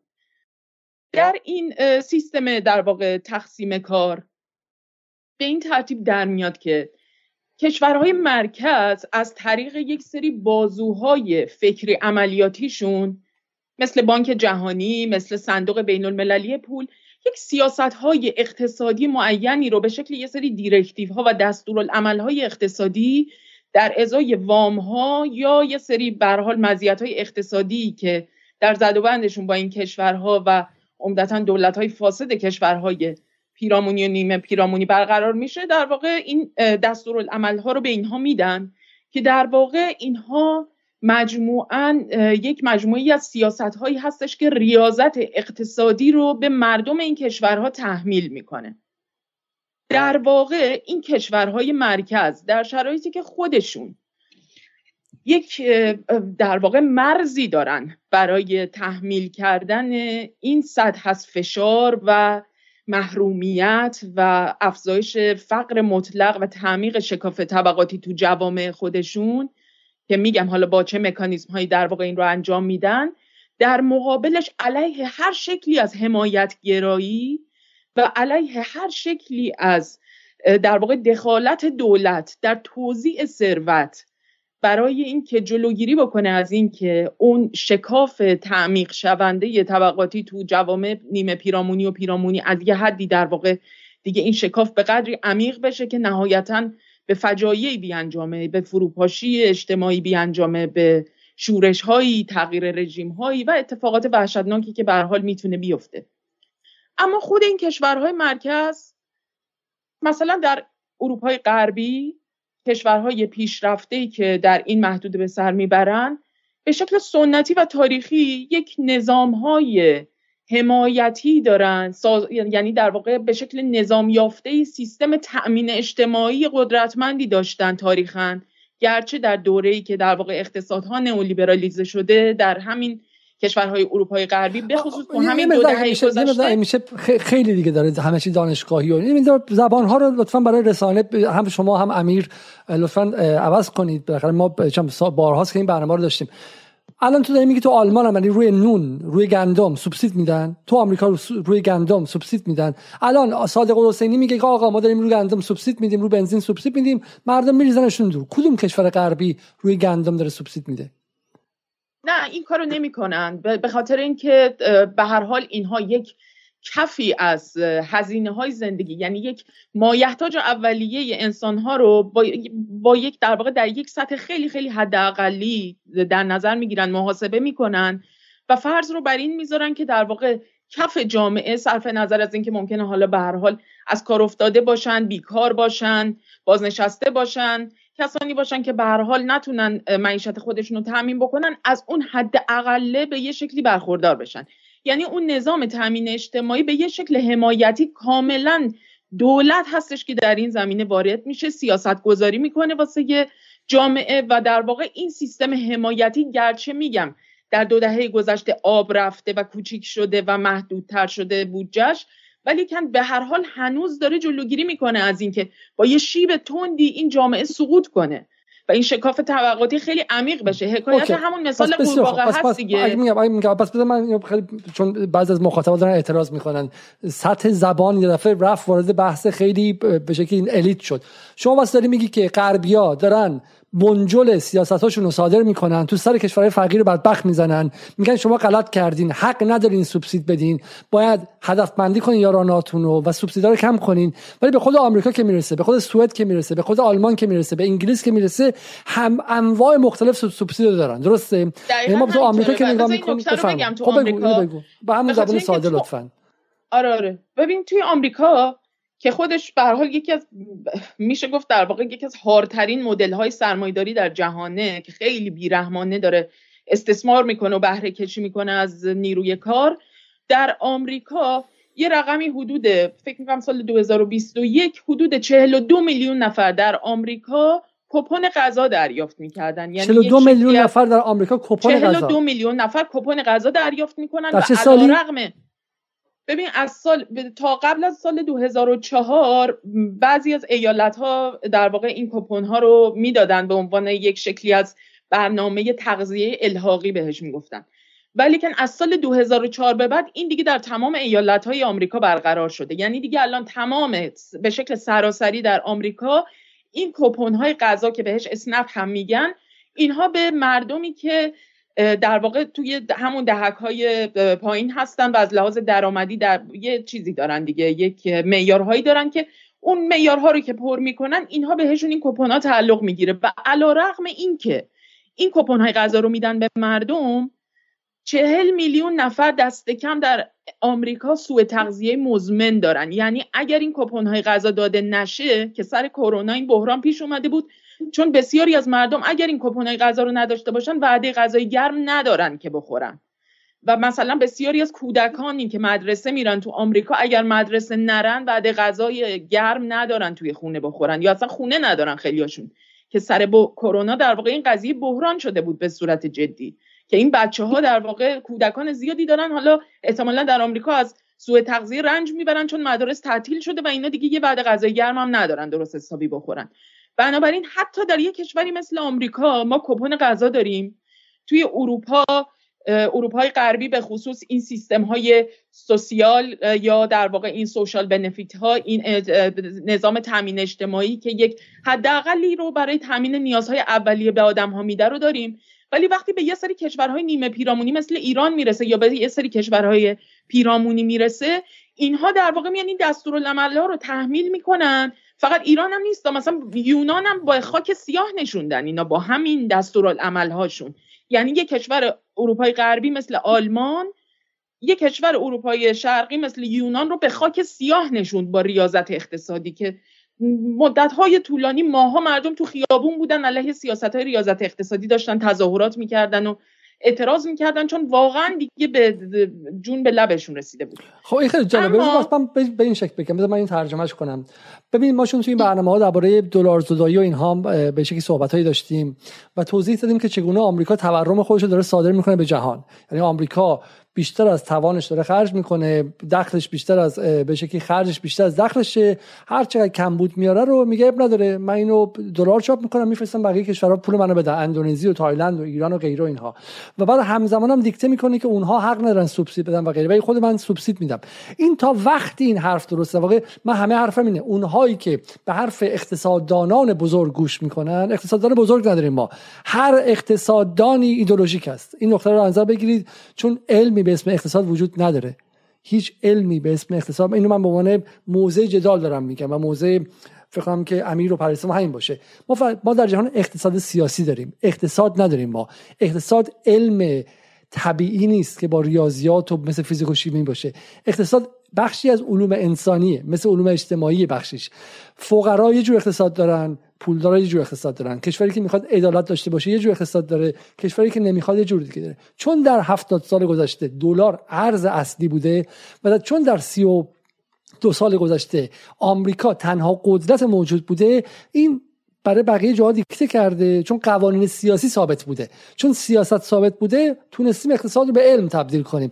اما حالا که آمریکا داره قدرتش رو از دست میده، حالا که داره دلار تضعیف میشه، امکان به وجود میاد که اقتصادهای متفاوتی باشه، همونطور که تو چین بر اساس دستورالعمل هاروارد و پرینستون و دانشگاه خیلی معروف عمل نمی‌کنن، چون چین میدونه که آقا ما یه اقتصاد خیلی بزرگی هستیم و قوانین خاص خودمون داریم. بذار من برگردم به امیر این عکسو نگاه کن. خب وقتی که ما میگیم مثلا توی اروپا هم 50% قیمت پاستا زیاد شده، فرق جامعه ایران و جامعه مثلا انگلیسی که یه دفعه قیمت غذا اینقدر زیاد میشه، برای تو که یک پژوهشگر علوم اجتماعی هستی چیه؟ ببین یک نکته جواب این سوال تا اندازه اینه که کدوم کشور غربی زیر 30% سهم بودجه‌اش از مالیات، هیچ کشور غربی، مطلقاً هیچ کشور غربی، کدوم کشور غربی در واقع تقریباً نظام حمایتیش نزدیک به صفره، هیچ کدوم. یعنی توی ایران الان شما اگر درست نهادهای متعددی وجود دارن، ولی هیچ کدوم از این نهادها زندگیتون رو در واقع باعث ادامه زندگی نمیشن. نظام حمایتی و نظام رفاهی بی نهایت در واقع زمین خورده. شما فکر میکنید اگر ایران تو ایران یه نفر بیکار بشه، به فرضم اگر 2 ماه 3 ماه حقوق بیکاری دریافت کنه، با اون 2 ماه 3 ماه حقوق بیکاری چه سهمی از زندگیشو میتونه پیش ببره؟ مطلقا هیچ چیزی. حتی نصف اجاره خونه‌ش هم با اون حقوق بیکاری نمیتونه بده به احتمال زیاد. در نتیجه ببینید این نوع، ببینید این یه شیوه استدلالیه، یعنی یه شیوه ارائه بازنمایی در واقع دانش اقتصاده که اینها یک المان رو جدا میکنن، خب میگن که ببین اینجا ندارد، اینجا ندارد، بعد راجع به تصویر کلی حرف نمیزنن، راجع به حیات اقتصادی اونجا حرف نمیزنن، راجع به قدرت خرید اونجا حرف نمیزنن، خب و راجع به مصیبت‌های اونجا هم حرف نمیزنن. یک دو و این شیوه استدلال ذهن‌های تنبل میخواد، چون همه اینا یه چیز میگن، میگن اقتصاد علم، بقیه دنیا مسیرش رو رفتن، ما هم همون مسیر رو باید بریم، در صورتی که اتفاقا اقتصاد چون دانش اجتماعیه بنا به موقعیت مدام باید باز تعریف بشه، مدام باید در واقع شما سیاست‌گذاری‌های جدید بکنید. شما هیچ کشوری تو دنیا مثل ما تحریم نبوده، معلومه که اون تکست بوک‌ها به درد ما نمیخوره، خب هیچ کشوری تو دنیا در واقع ویژگی‌های اقتصادی ما رو نداره، اون تکست بوک‌ها به درد هیچ جای دنیا بر اساس اون تکست بوک‌ها اداره نمیشه. خود امریکا به ویژه سر یارانه‌ای که بخش کشاورزیش میده، خب مداخله جدی که توی بازار ببخشید معذرت می‌خوام، صدای شما توی این 1 دقیقه گذشته قطع شدش، من از شما کاملا عذرخواهی می‌کنم. نمیدونم تا کجاش شنیدید، ولی اگر میشه از این بخش بگید که خب بگید که از بحث نابرابری جهانی بگید.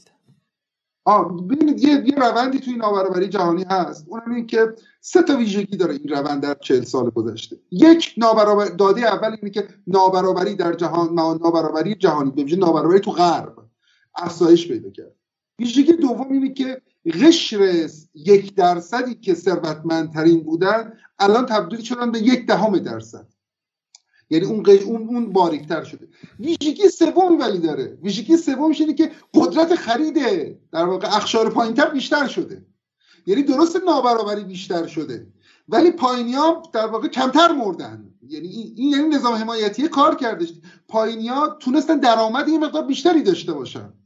این وقتی که ما داریم راجع به نابرابری جهانی و اینجور چیزها حرف و این چطوری تونستن داشته باشن، با حمایت، با اتفاقا یارانه، خب یعنی کسی که بیکار شد قرار نیست بمیره، اون باید زنده بمونه دوباره به سر کار. یعنی من الان در واقع دارم بر اساس همین مناسبات سرمایه‌داری دارم فکر می‌کنم. بذار من برای اینکه بحث رو غیر ایدئولوژیک کنم، من می‌خوام جناب پریسان وارد شه، برای اینکه بحث رو غیر ایدئولوژیک کنیم، ما اصلا میگه بابا این دو تا چیزه. من می‌خوام برای مخاطب خیلی خیلی عام بگم که شما رو الان میگم اقتصاد نمی‌دونید، شما رو می‌خوام بترسونن، لازم بدون اصلا اقتصاد نیستش، کافی که به خرد عادی رجوع کنید.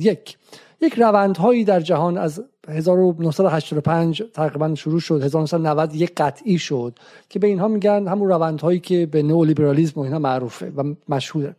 ما تو این برنامه جدال سعی کردیم به شما نشون بدیم که پشت اونها، میگم این نیستش که اینها به شکلی آیات مطلقه الهیه و تمام قوانین اقتصاد و اینجوری باشه، پشت اونها یک شرایط خاص تاریخی سیاسی بود که محصول تک قطبی شدن جهان بود. یعنی اگر آمریکا تنها قطب جهان نبود و دلار ارز مطلق نبود و اون نهادهای مالی و اقتصادی آمریکا مثل WTO، مثل IMF، مثل اون قوانینی که تحمیل می‌کردن حاکم نشده بود، این قوانین اقتصادی هم که تو دانشگاه درس می‌دادن به اون شکل کار نمی‌کرد. برای همه اونایی که میگن اقتصاد ریاضیه، برای همین دار فلسفه اقتصاد هم بخونن تا متوجه شن که اینها متعلق به یک دوره بود. این سال 2070 تو دانشگاه وقتی به این قوانین برمیگردن بهش میخندن، همونطور که وقتی بحران اقتصادی شد به خیلی از این قوانین برگشتن و فهمیدن اشتباه بود. حالا من نمیخوام وارد بحث تخصصی شم، ولی مثلا دریوتیوهایی که میفروختن و بهش کوانتیفیکیشن یا عددی کردن ریسک و غیره که بعدن فهمیدم خطرناکه، به بحران اقتصادی منجر میشه. وارد این بحث نمیخوام بشیم. من فقط میخوام به شما بگم اون کسانی که به شما میگن این قوانین غیر قابل انکاره و قوانین غیر قابل تخطیه، اینا دارن به شما یه دروغ ایدئولوژیک میفروشن. اینا مثل همون کسایی که میگن مگه میشه جلو آمریکا ایستاد، کردن شد. چین وایساد شد، پوتین وایساد شد، جمهوری اسلامی با همه ضعفاش وایساد شد. خب برای همین نگذاری که دروغ ایدئولوژیک بفروشن. متاسفانه در ایران درصد خیلی کلان هم به خود رئیس جمهور کشورم دارن این دروغ ایدئولوژیک رو میفروشن، مشاوراش، که میگن آقای رئیسی اگه این کارو نکنین تمومه، فروپاشی اتفاق میفته و غیره. این نکته است که این قوانین مطلق نبوده و دنیام در حال چرخشه. ما همونطور تو این برنامه مرتب داریم نشون میدیم و تکرار میکنیم. یه موضوع بزنین کنار. یه موضوع دوم هست. ایران وضعیتش ساده نیستش. هر روز رهبرانش، وزراش، رئیس جمهورش و بقیه میگن که ایران درگیر جنگه. باز ما تو این برنامه نشون دادیم، پریسا الان تو این برنامه همین اولش گفت که ایران عمیقا درگیر جنگ هیبریدی بوده در این سالها. این شوخی نیستش، این ادعای فارس نیوز و کیهان شهادت مداری نیستش. ایران عمیقا درگیر چیزی بوده که از ریچارد نفروش کتاب نوشته، چگونه هنر چگونه تحریم کردن و چگونه آزار دادن ایرانی‌ها. سر تک تک نقاط اتصال اقتصاد ایران رو شناسایی کردن و همون نقطه رو زدن. من تو این برنامه جدالی که هیچ چی نیست سر و پاش، نزدیک 150 پوندی که دوستان این برنامه به پیپل من کمک کردن رو الان پیپل فریز کرده، چون یک از این دوستان نوشته که ممنون از کمک‌های شما برای ایران. همین باعث شده که حتی جدال فسقلی هم نتونه 150 پوند کمک شما رو بگیره. خب یعنی هیچ چیزی که به ایران مربوطه، شما فرش ایرانی رو بخواید یه تاجر آمریکایی به یه شهروند آمریکایی بفروشه، بخواید این فرش ایرانی تحریم، اینا شوخی نیستش، اینا هم هستش. سوال این که تو این شرایط بحرانی مگه ما بقیه چیزامون عادیه؟ ما بقیه چیزا مثل آمریکا و اروپا و انگلیس، حالا غیر از اینکه پریسا توضیح داد که تو اونام اینطور نیست که سوبسیدا کلا برداشته بشه، این دروغی که برای خارجی‌ها و جهان سومی تولید می‌کنن. ببین بقیه چیزای ما طبیعیه. ما در اگه شرایط ما بحرانیه، اگه شرایط ما جنگیه، چی که شما رفتارتون با هدفمندی یارانه‌ها یا رفت میشه رفتار کشور عادی میشه که داره سوت میزنه و گل و بلبلیه. من می‌خوام بیشتر روی این نکته حرف بزنیم. خب اینه که آیا این یک دفعه آزادسازی یک قیمت مثل بنزین در آبان 98 یا آزادسازی یک قیمت مثل آرد صنعتی در اردیبهشت 1401 آیا تناسبی با بقیه سیاست‌های نظام که مقابله با نظام آمریکایی و ایستادگی و مقاومت روی یکی از لحظات خیلی خیلی بحرانی تاریخه، آیا با هم تناسبی داره یا نداره؟ پریسا منتظر تو هم. اشاره کردی یک کمی قبل‌تر به این موضوع که در واقع اون بازوهای فکری عملیاتی سرمایه‌داری جهانی یه سری سیاست‌های معینی رو به کشورهای دیگه، یعنی بحران‌های خودشون رو در قالب یه سری سیاست‌های اقتصادی معینی دیکته می‌کنن و صادر می‌کنن به کشورهای پیرامونی و نیمه پیرامونی از جمله ایران.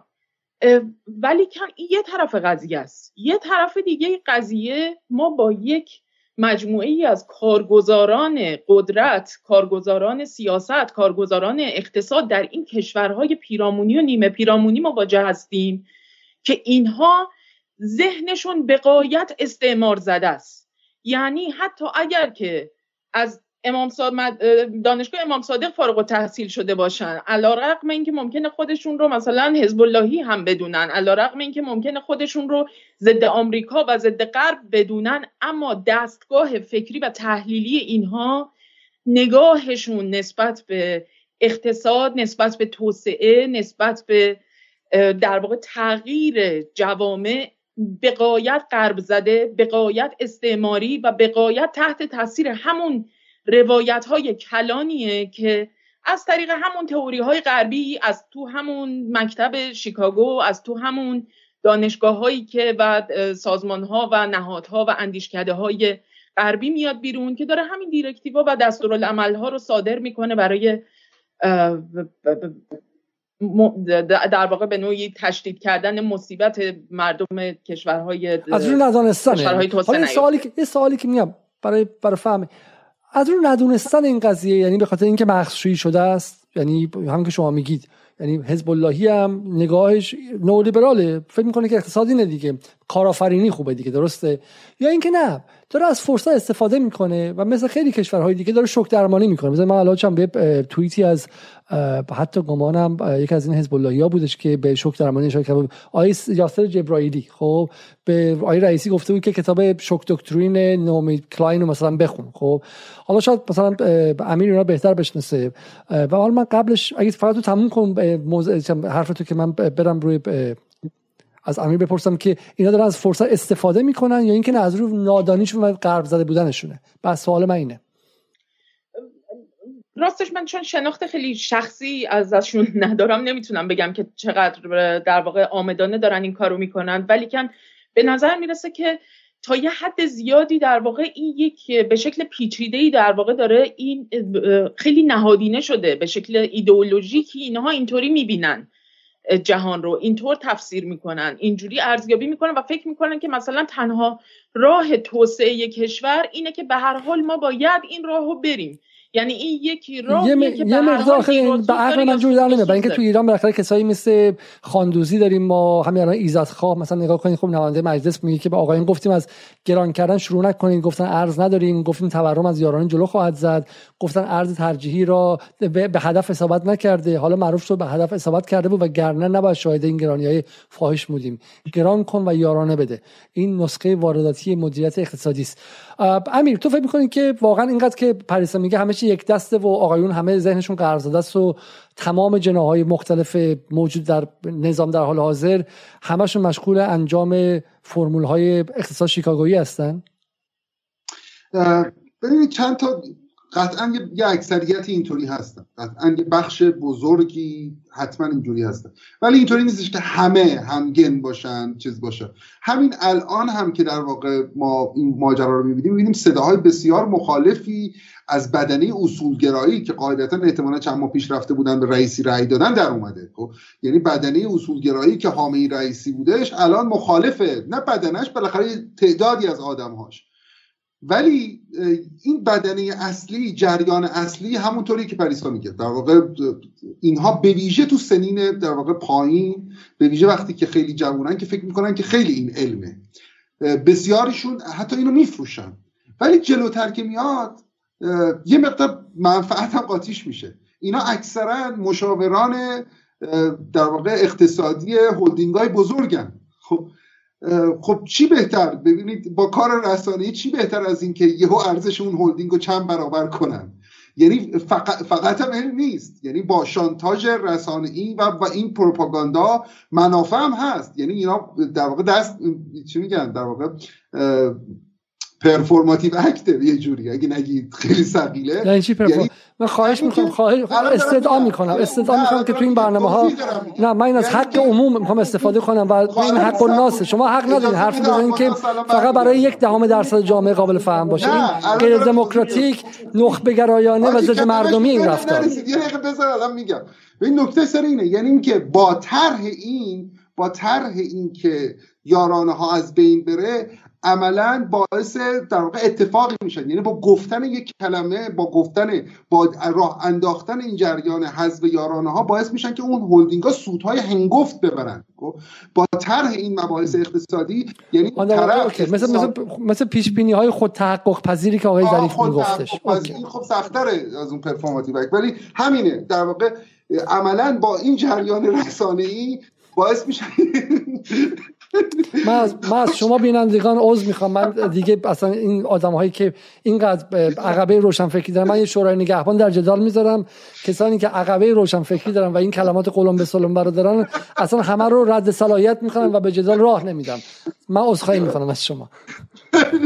با پیشبینی‌های خود تحقق بخش اتفاقی که میفته همینه، همین جریانه، جریانی که باعث میشه که سود ببرن. در نتیجه هم در واقع بخش زیادیش ایدئولوژیه، این که و ذیل این ایدئولوژی یک تاریخ زدایی عمیقه که خیلی هم به کار میاد و این تاریخ زدایی عمیق اتفاقا پیوند داره با سیاست خارجی ما، این تاریخ زدایی عمیق پیوند داره با درک وضعیت ما و این اقتصاد هم عمیقا به عنوان یک دانش در واقع کاملا غیر تاریخی که شما میتونید مثل شابلون بیایید پیادهش کنید توی در واقع داخل کشور فهم میشه و این پیوند پیدا میکنه با همون درک غیر تاریخی که ما از انقلاب تا الان داریم، از وضعیت خودمون داریم و در واقع از وضعیت جهان داریم.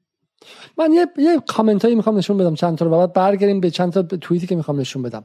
یه کامنت اینه که بذار من این کامنت رو نشون بدم، میگه که استاد شما در 15 دقیقه گذشته حداقل 10 بار شروع آبان 98 رو تکرار کردیم، منظور شما از این تکرار چیست؟ حالا ما قبل از این برنامه من میگم نگران بودم الان فکر نکنن که بالا فردا اگه یه جایی خدای نکرده اتفاقی بیفته نگن تقصیر جدال بود. ما اول اینکه توهمی درباره ابعاد خودمون نداریم. این برنامه رو در حال حاضر حدود 1000 نفر دارن نگاه میکنن و خیلی دیده شه 10 تا 20 تا 30000 نفر حد اکثر خواهند دید، ولی ما روی به شکلی بدن نخبگی امیدواریم که تاثیر داشته باشیم، روی سیاست گذاران امیدواریم تاثیر داشته باشیم، نه رو بدن پایینی. اون کسی که داره آبان نود و هشت به وجود میارن یا ایران اینترنشنال میبینن یا مهمتر از ایران اینترنشنال شکم خودشون رو میبینن، خب، و روی شکم خودشون تصمیم میگیرن.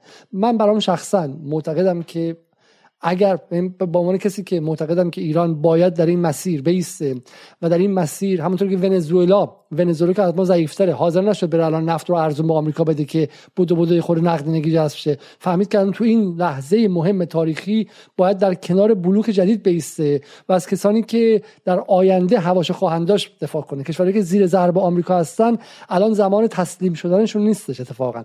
برای این موضوع من از یک آبان 98 دیگه وحشت دارم، هم از نظر داخلی و عدالت‌خواهی و اینکه شهروندان بیگناه کشتشن.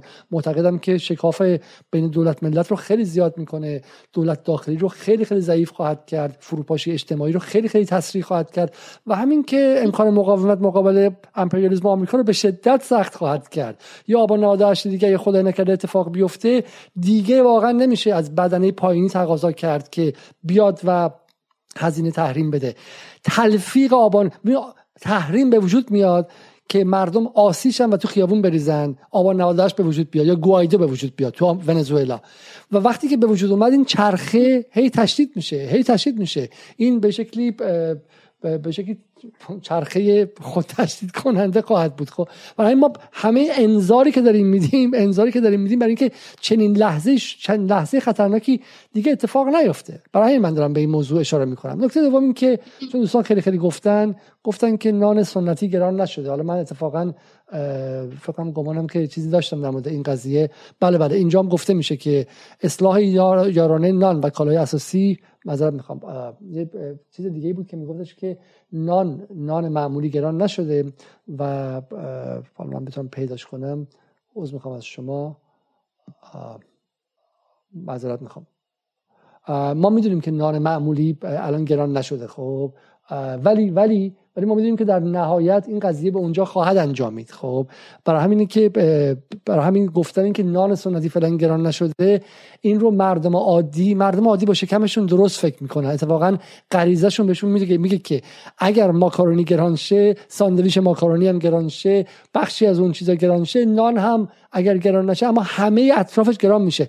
وقتی که بنزین رو داشتن گران میکردن میگفتن که نه بنزین گران شده، خب مگه چه تاثیری داره بنزین روی اقلام دیگه؟ خاطرتون هستش مگه بنزین چه اهمیتی داره؟ ولی همه میدونستن که گران شدن بنزین یعنی گران شدن اجاره خونه، یعنی گران شدن غذا، یعنی گران شدن مهد کودک، یعنی گران شدن شلواری که میخوام بپوشن، یعنی گران شدن اقلام اولیه‌ای که برای زندگیشون نیازه. و این آدم‌ها میفهمن. نکته بعدی که گفته میشه، ایران قوی که از دوستان جدالم هست، میگه این یارانه 4200 تومانی کمر ملت رو شکست. ما همه قبول داریم که به شکلی ارز ترجیحی که به شکلی در جیب افراد خاصی هم میره، توش رانت هم وجود داره و غیره، خطرات خاص خودش هم داره. اما ببینید همون حرفی که هم پریسا دادن هم امیر زدن، اگر در جای دیگه شما میتونید ورداری، بعد سری به شکلی ضربه‌گیر داشته باشی، جایی که حقوق بیکاری نداره، حق تامین اجتماعی نداره، فود بانک نداره. من تو انگلیس همین الان من خیلی خیلی گشنم شه میرم فود بانک غذایی وای میسم صف میبندم بقیه به کنار بقیه فقراشون و مایحتاج غذا میگیرم. حالا اون غذا خیلی خوب نیستش، کیفیتش خوب نیستش، فلان نیستش، ولی از گرسنگی نمیرم. کاری نه، چه کار داره به ایرانی که ما تعداد گرسنه هامون داره هر روز بیشتر میشه، سوء تغذیه‌مون داره بیشتر میشه. همه حرف ما اینه که یک دفعه در اون سیستم، یک دفعه قطع ارز ترجیحی، در عمل معنیش این بود که اقلام ابتدایی کم خواهد شد و فشار به فقراست. اینم نکته دوم می‌خواستم بگم. یه نکته بگم در مورد همین قضیه. بگم. آقای مسعود میرکاظمی رئیس سازمان برنامه و بودجه گفته که ما اگر بخوایم کالاهای اساسی مثل همین گندم، دارو، نهادهای دامی، اینها رو بخوایم وارد بکنیم، نیاز به این داریم که یه چیزی حدود 20 میلیارد دلار در واقع بودجه داشته باشیم برای این کار. و برای چنین کاری در بودجه ما، یعنی برای سال جاری، $10 میلیون بیشتر پیش بینی نشده. یعنی ما $10 میلیون کسری داریم برای اینکه بخوایم این اقلام اساسی رو جبران بکنیم و وارد بکنیم و اینو نداریم. در نتیجه باید این افزایش قیمت اتفاق بیفته. بنابراین الان قیمت نان سنتی اضافه نشده، ولی کن هیچ تضمینی وجود نداره که این افزایش قیمت اتفاق نیفته به زودی. بسیار خوب. خب من یکی دیگه میخوام بخونم اینجا. دقیقاً این دو تا نکته رو نگاه کنید شما. میگه که اتفاقاً یارانه‌های پنهان عامل تورم و از اون طریق عامل فقیرسازی است، و همینطور هم میگه که اگر پولی که برای جامعه خرج میشه کم نکنه، دولت باید با کسری بودجه و از طریق تورم از جیب فقرا برداره. این جمله‌ای که ما هزار بار میشنویم، خب مثل جمله‌ای که مگه میشه در اینجا بدون ارتباط با آمریکا زندگی کرد، مگه میشه بدون آمریکا اصلا اقتصاد داشت و غیره. خب اینا جملات ایدئولوژیکی که اینقدر تکرار شده بر ما عادی شده. امیر سرتکون میده. امیر جواب تو به این آقای محمد مهدیزاده چیه؟ باز میگم دو تا تصور از دولته. یعنی اصلا جمله گویاست. میگه اگه دولت قراره برای جامعه در واقع خرج نکنه، دوباره ما دوچار تورم خواهیم شد. ضمن اینکه یکی از در واقع مفاهیم ایدئولوژیکی جدیدی که اخیراً تو سالهای اخیر وارد در زبان ما شده، همین مفهوم تورم در واقع یارانه‌های پنهانه. هیچ کم نمیاد بگه که این یارانه‌های پنهان چیه، چقدره، کجا میره، چون میگن یارانه پنهانه، نیست، ما نمیدونیم. ولی حساب کتاب که میکنیم میبینیم که قیمت مثلا این کالای معین از قیمت جهانی ارزونتره، در نتیجه مابعد تفاوتش میشه یارانه پنهان. خب کسی پرداختش نمیکنه، مابعد تفاوتش میشه. مثل این میمونه که من بگم کارگر مثلا جهانی مثلا سالی $10,000 ندارم، چون ماه $5,000 میگیره، خب من اینجا ماه $500 نه $50 میگیره، بقیه یارانه پنهانیه که ما داریم به دولت میدیم. خب یعنی این مفهوم بسیار نامتوازنه. یه نکته دیگه برای اینکه این ایدئولوژی رو بفهمیم اینه که تقریبا تا اینجایی که من رصد کردم همه کسایی که با افزایش و در واقع افزایش جبران عقب ماندگی دستمزدی کارگران تو اسفند مخالف بودن، با حذف این یارانه ها موافقن.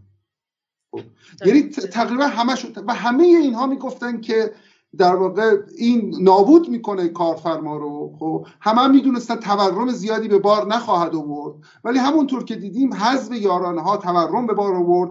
اینا همش میگفت، مدام میگفتن که این یارانه ها چیز ثمری نداره، ولی دیدیم خب اگه ثمری نداشت چرا حذفش اینقدر تبعات داشتش. خب من میخوام چند تا از این توییتایی که در این مدت انجام شده برای شما بخونم. محمد رضا شهبازی، چون حالا من برخلاف حالا به شکلی گفته پریسا، به نظرم نهاد نیروهای متفاوتی درونه حالا نظام درونه حزب اللهی هم هستن و بخششون ترسیدن. یعنی همونطور که حالا ما یه سری نیروهایی داریم که مثلا همین چیزی که من اول برنامه نشون دادم، خب که اینا حالا چند به شکلی احتمالاً قلم به موس هستن. خب اون موقع که روحانی بودن این ایدئولوژی خاصی ندارن، وظیفه‌شون که دولت روحانی رو بزنن، نه ایدئولوژی روحانی رو، شخص روحانی از اون صندلی بیاد پایین، ما خودمون بریم بالا. محمد پازوکی احتمالاً اینکه سرباز سایبری که چه می‌دونم توییت رو به وظیفه میزنه و به تعداد توییت هم حتما حقوق میگیره. اون موقع در زمان روحانی میگه 3 تا ماکارونی، یه سویا، یه کشک، 15 تا تخم مرغ، یه پنیر، شد $96,000. لعنت بهت روحانی، لعنت بهت خاتمی. و الان اتفاقا یک نفر دیگه از همین سربازای حالا سایبری، احتمالاً این طرفدار اصلاح طلب، یه قیمت جدید ماکارونی 1000 گرمی $34، 3 تاش میشه $102,000 که جواب این رو خیلی خیلی ساده داده. اینها به کنار، اما بخشی از بدنشون هستن که نه، حالا گرایش عدالت خواهی دارن، گرایش دارن که حداقل واقعا در فکر خودشون با غرب مخالفن. اینکه چگونه غرب نفوذ میکنه و غرب در بطن اندیشهشون هست به کنار. محمد رضا شهبازی که از مجریان سابق شبکه افق و به جلیلی هم گمانم نزدیکه، یه توییت جالب داره. میگه احمدی نژاد که میخواست هدفمندی یارانه‌ها را اجرا کنه، خودش مفصل و به دفعات با مردم حرف زد. غیر از اون ستاد هدفمندی یارانه‌ها سخنگویی داشت که مرتب حرف میزد. چرا با مردم حرف نمیزنید؟ چرا اگر چاره‌ای جز حذف ارز نمیدونم چی و غیره نیست، با مردم حرف نمیزنید؟ من از جفت شما میپرسم، به نظر شما مسئله دولت رئیسی و آقای مخبر حرف نزدن با مردم و توجیه نکردنشون در مورد افزایش یک باره قیمت گندم و ماکارونیه؟ پریسا؟ من بگم اول واقعیت اینه که این واقعا یکی از این استدلال من اصلا نمیفهمم یعنی چی. یعنی اینکه مثلا اگر بیاد با مردم حرف بزنه بگه که ما میخوایم افزایش بدیم قیمت نان رو و مثلا یارانه آرد و برداریم مشکلات حل میشه، چیزی مثلا بهتر میشه، وضعیت بهتر میشه. واقعیت قضیه اینه که دولت بیجا میکنه توی این شرایط اقتصادی بخواد نون مردم رو، یعنی اون آخرین حلقه زنجیره غذایی مردم رو بخواد به این شکل مورد هدف قرار بده، اونم با یک مجموعه از مغالطاتی که خودتون شما اشاره کردین دیگه، به غایت ایدئولوژیکه، یعنی دروغه. یعنی این بحث کسری بودجه، بحث نمیدونم افزایش نقدینگی، مجموعه اینها براش 1001 بحث در مقابلش هست از سمت خود کسانی که به هر حال به نوعی اقتصاددان هایی هستن که به هر حال به بخشی از حکومت هم در دوره های نزدیکی هم داشتن. اونها منتقد این قضیه هستن و میگن که این دروغه، این دروغ بزرگه که کسری بودجه دولت باعث میشه که در واقع دولت بیاد اقدام بکنه نسبت به هدفمند کردن به اصطلاح، که خود این هدفمند کردن خودش یه واژه کاذبیه. هدفمندی دارن یارانه ها رو حذف میکنن، دارن در واقع مورد هدف قرار میدن سفره مردمو، معیشت مردمو، یارانه ها رو دارن از بین میبرن، نابود میکنن، چیزی که وظیفه دولته که بده. اینکه دولت نمیتونه مثلا تورم و کنترل یا مهار بکنه، دلیلش اینه که به وضوح نمیخواد این کارو بکنه، یعنی قرار نیست این کارو بکنه. چون اگر بنا باشه این کارو بکنه، باید بیاد مثلا در درجه اول بانک‌های خصوصی رو باید تعطیل بکنه. حالا یه مقدار اگه میشه روی بحث خاص، موضوع خاص، خواهش میکنم. سوال ما این بود که الان با حرف زدن آیا رئیسی میتونه قضیه رو حل کنه؟ آیا مثلا احمد نژاد بیاد توضیح بده؟ امیر جان ببینیم در واقعیت که خب نه، ولی یه چیزی برای حکمرانی بی نهایت مهمه. یعنی از منظر نگاه یک نیروی نزدیک به جلیلی که این توییت رو میزنه مهمه، چون سوال اینه که الان مردم، بخش زیادی از مردم ایران سوالش اینه خب چی قراره بشه. خب یعنی در واقع یکی از وظایف حاکمان اینه که بیا بگن قراره چی بشه. وقتی که توی تصمیم اینجوری میگیری، در واقع ببینید شورش یا در واقع نارضایتی‌های عمومی چه اینا تو فضای در واقع چیز رقم میخوره، ابهام شدید رقم میخوره. حداقل بیا بگو همین الان تا این لحظه هنوز کسی نمیدونه اینا قرار یارانه بدن ندن، به کی بدن، چی بدن، چقدر بدن. خب هیچ کم نمیاد بگی که خب قرار چی بشه، چطوری بشه. یعنی هیچ وعده‌ای نسبت به آینده، هیچ تعهدی. ولی و این اتفاقاً از یک خوشبینی عجیب و غریبی توی در واقع کمپ آقای رئیسی برمیاد که توی دوران انتخابات هم بودش. کلاً توی دوران انتخابات هم آقای رئیسی چون خودشو برنده انتخابات میدونست هیچ تعهدی نمیداد. الان هم یارانه یکی از در واقع اصلی‌ترین کالاهای، اصلی‌ترین مواد غذایی رو حذف کرده و هیچ تعهدی نسبت به آینده نمیده. یعنی نمیگه باشه من حذف کردم، خب به جاش قرار این کارو بکنم، خیالتون راحت، نگران نباشید، فلان چیز رو مهار میکنم. من نظر خودم بگم این که من فکر میکنم که بالا این نگاه خیلی نگاه ساده انگارانه. ما الان به خاطر اینکه در سال 4 و 5 تحریم هستیم و تحریم زیر ساخت‌های اقتصادی اجتماعی کشور رو از درون میپکونه. من اینو به عنوان کسی میگم که ما اگه اینجا وای میستیم در مورد آمریکا فقط حرف میزنیم و در مورد خطراتش حرف میزنیم و در باره لزوم مقاومت حرف میزنیم، قصه حسین کرچبستری نمیگیم، داریم اشکال مختلف جنگ آمریکا علیه کشورها رو باز میکنیم. اگر 2 هفته پیش با شهرابی درباره جنگ آمریکا علیه بولیوی، ونزوئلا، کوبا و نیکاراگوآ حرف زدیم، یا به شکلی مقاومت مثلا کشورهای آفریقا به واسطه کمک چین یا غیره حرف زدیم، هدفمون تبدیل آمریکا به ابزاری که تو داخل ازش استفاده کنن، سر همه چی بزنن و کار خودشون کنن نیستش. ما دنبال دادن بهانه دست کسایی که میخوان قدرت خودشون رو تثبیت کنن نیستیم. معتقدیم خطر هستش و این خطر این که تحریم در این سالها به تدریج، تحریم به علاوه سیاست‌های خاص نظام که در اون موقع روحانی بود، در تلفیق همدیگه زیرساخت‌های دولت رفاه ایران رو از بین بردن،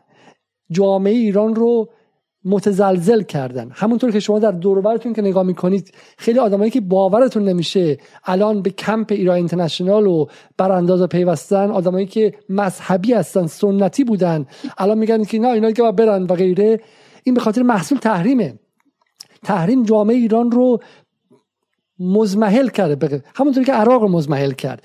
از سال 93 میلادی تا سال 2003 تحریم مزمحل کرد. آمریکا اومد یه انگشت فشار داد، اون ساختمون پایین ریختش و ما نگران این هستیم. الان اون بخش های دهک 1 2 3 نگاهشون مثل 3 سال پیش، 5 سال پیش، 10 سال پیش نیست. اینها در این سالها همونطور که امیر و پریسا گفتن، مسکن از دست دادن، درمان رو از دست دادن، لباس رو از دست دادن، حق سفر رو از دست دادن، دارو رو از دست دادن، تازگی ها، بیماری اومده به علاوه کرونا، کرونایی که تو خود اروپا و انگلیس و آمریکا بخش پایین جامعه رو نابود کرده. این تو فشاری که کرونا تو این 2 سال به دست به طبقات پایین آمریکا و اروپا آورد رو حالا حساب کنیم در تلفیق با تحریمی که ایران حتی بهش 5 میلیارد بانک جهانی وام نداد. برای همین اون طبقه پایینی با شکمش فکر خواهد کرد. آقای محمد رضا شهبازی، آقای سعید جلیلی، آقایونی که نگرانید و اگر صداتون به بالا میرسه شما برین صحبت کنید، که اون با شکمش فکر خواهد کرد، نه با گفتار درمانی، حرف درمانی مخبر و رئیسی و علی نادری در ایرنا و تیم به شکلی روابط عمومی رئیسی. بهترین روابط عمومی هم استخدام کنید، اون کسی که شکمش گرسنه است. و این ماکارونی شکم گرسنه رو هدف گرفته، نه دهک 4 و 5 که مغزش با BBC و ایران اینترنشنال ممکنه عوض شه. در مورد قضیه ماکارونی نه جدال، نه 1000 تا جدال کمکی به جمهوری اسلامی نمیتونن بکنن. حرف اصلی اینه. این دیگه بحث جنگ شناختی نیستش، این دیگه بحث جنگ روانی نیست، بحث جنگ رسانی نیست. این بحث شکم‌های گشنه‌ای که هیچی برای از دست دادن ندارن و شکم‌های گشنه‌ای که هیچی برای از دست دادن ندارن رو آقای مخبر شما داری در اختیار ارتش بن سلمان قرار میدی. شما داری دهک 1 و 2 و 3 ایران رو میکنی، میدی دست بن سلمان، دست آمریکا، دست اسرائیل.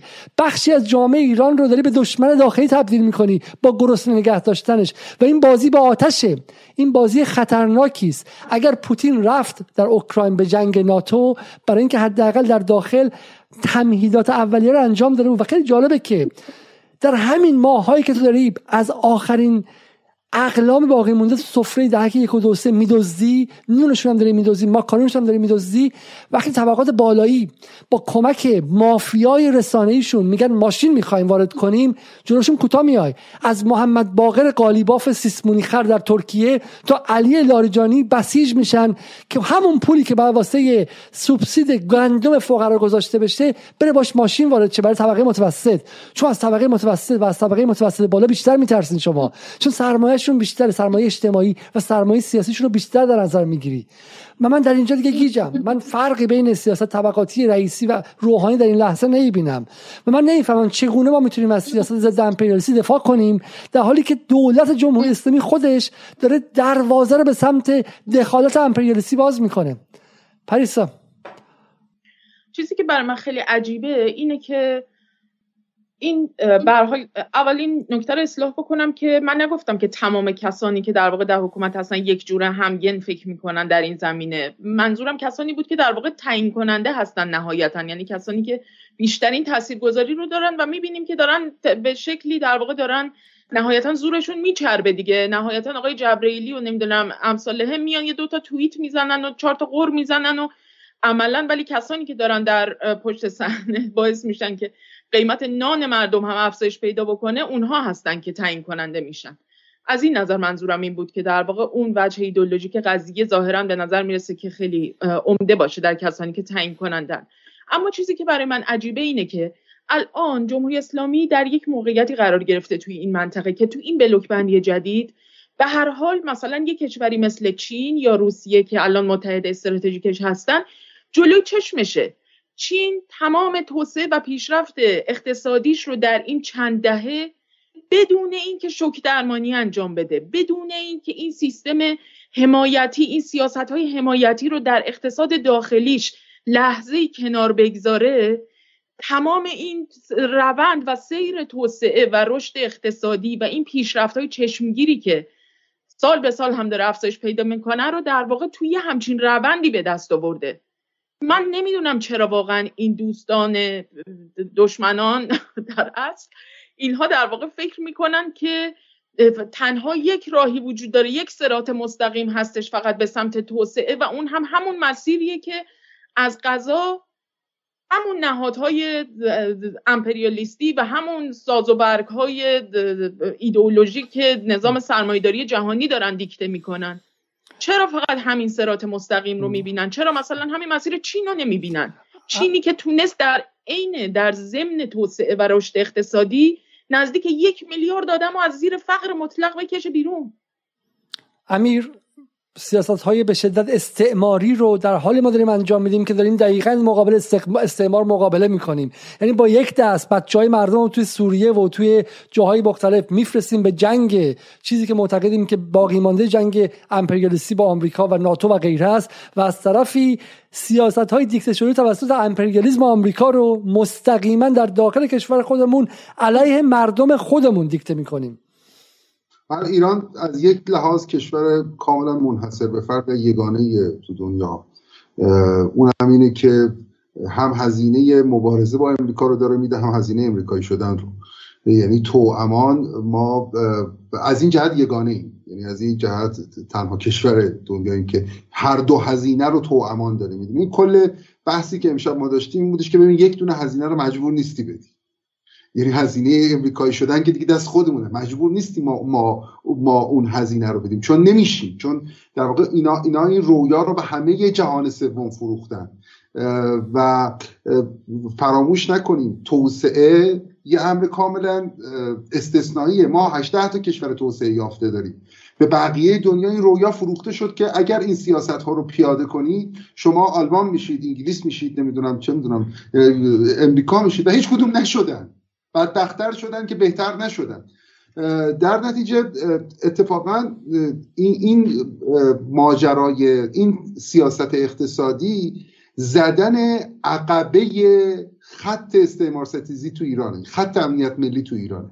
یعنی مثل بمباران عقبه در واقع خط مقدم میمونه و از این جهت بی نهایت هم اثرگذاره، چون یک از یه جهت در واقع خوراک ایجاد میکنه برای دستگاه پروپاگاندای غربی که همین رو چیز کنه، بمب کنه، بریزه سر طبقه متوسط ایرانی، از طرف دیگه یک در واقع طبقات پایین رو بی نهایت خلع سلاح میکنه و اینها رو در معرض شکار در واقع آشکار قرار میده.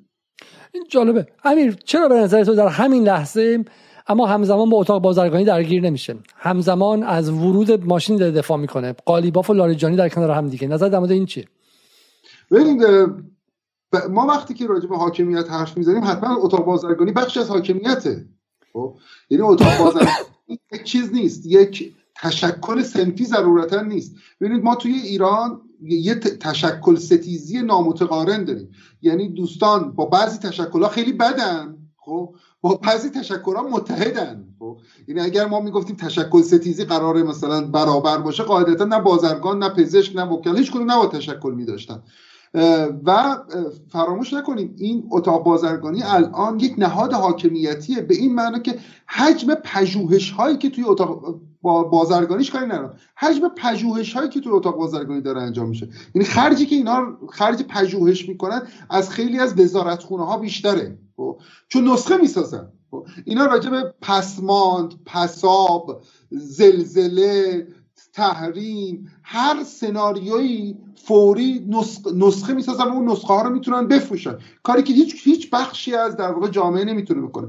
ضمن اینکه دیگه چطوری بگن خود رئیس اتاق بازرگانی اومد علنا و رک و راست گفت این مجلسی‌ها رو تهش باید بیان پیش ما. خب یعنی ما الان شاهد یک فازی توی سیاست ایران هستیم، اونم این که اگر یک موقعی در واقع سیاسیون برمی‌کشیدند اقتصادی ها رو و سعی می‌کردن طبقه اقتصادی خاص خودشون رو بسازن، الان با قوام گرفتن یک عده‌ای و با تداوم داشتنشون توی اتاق بازرگانی اونها هستن که تعیین کننده دست کم بخشی از آرایش سیاسی توی ایران هستن.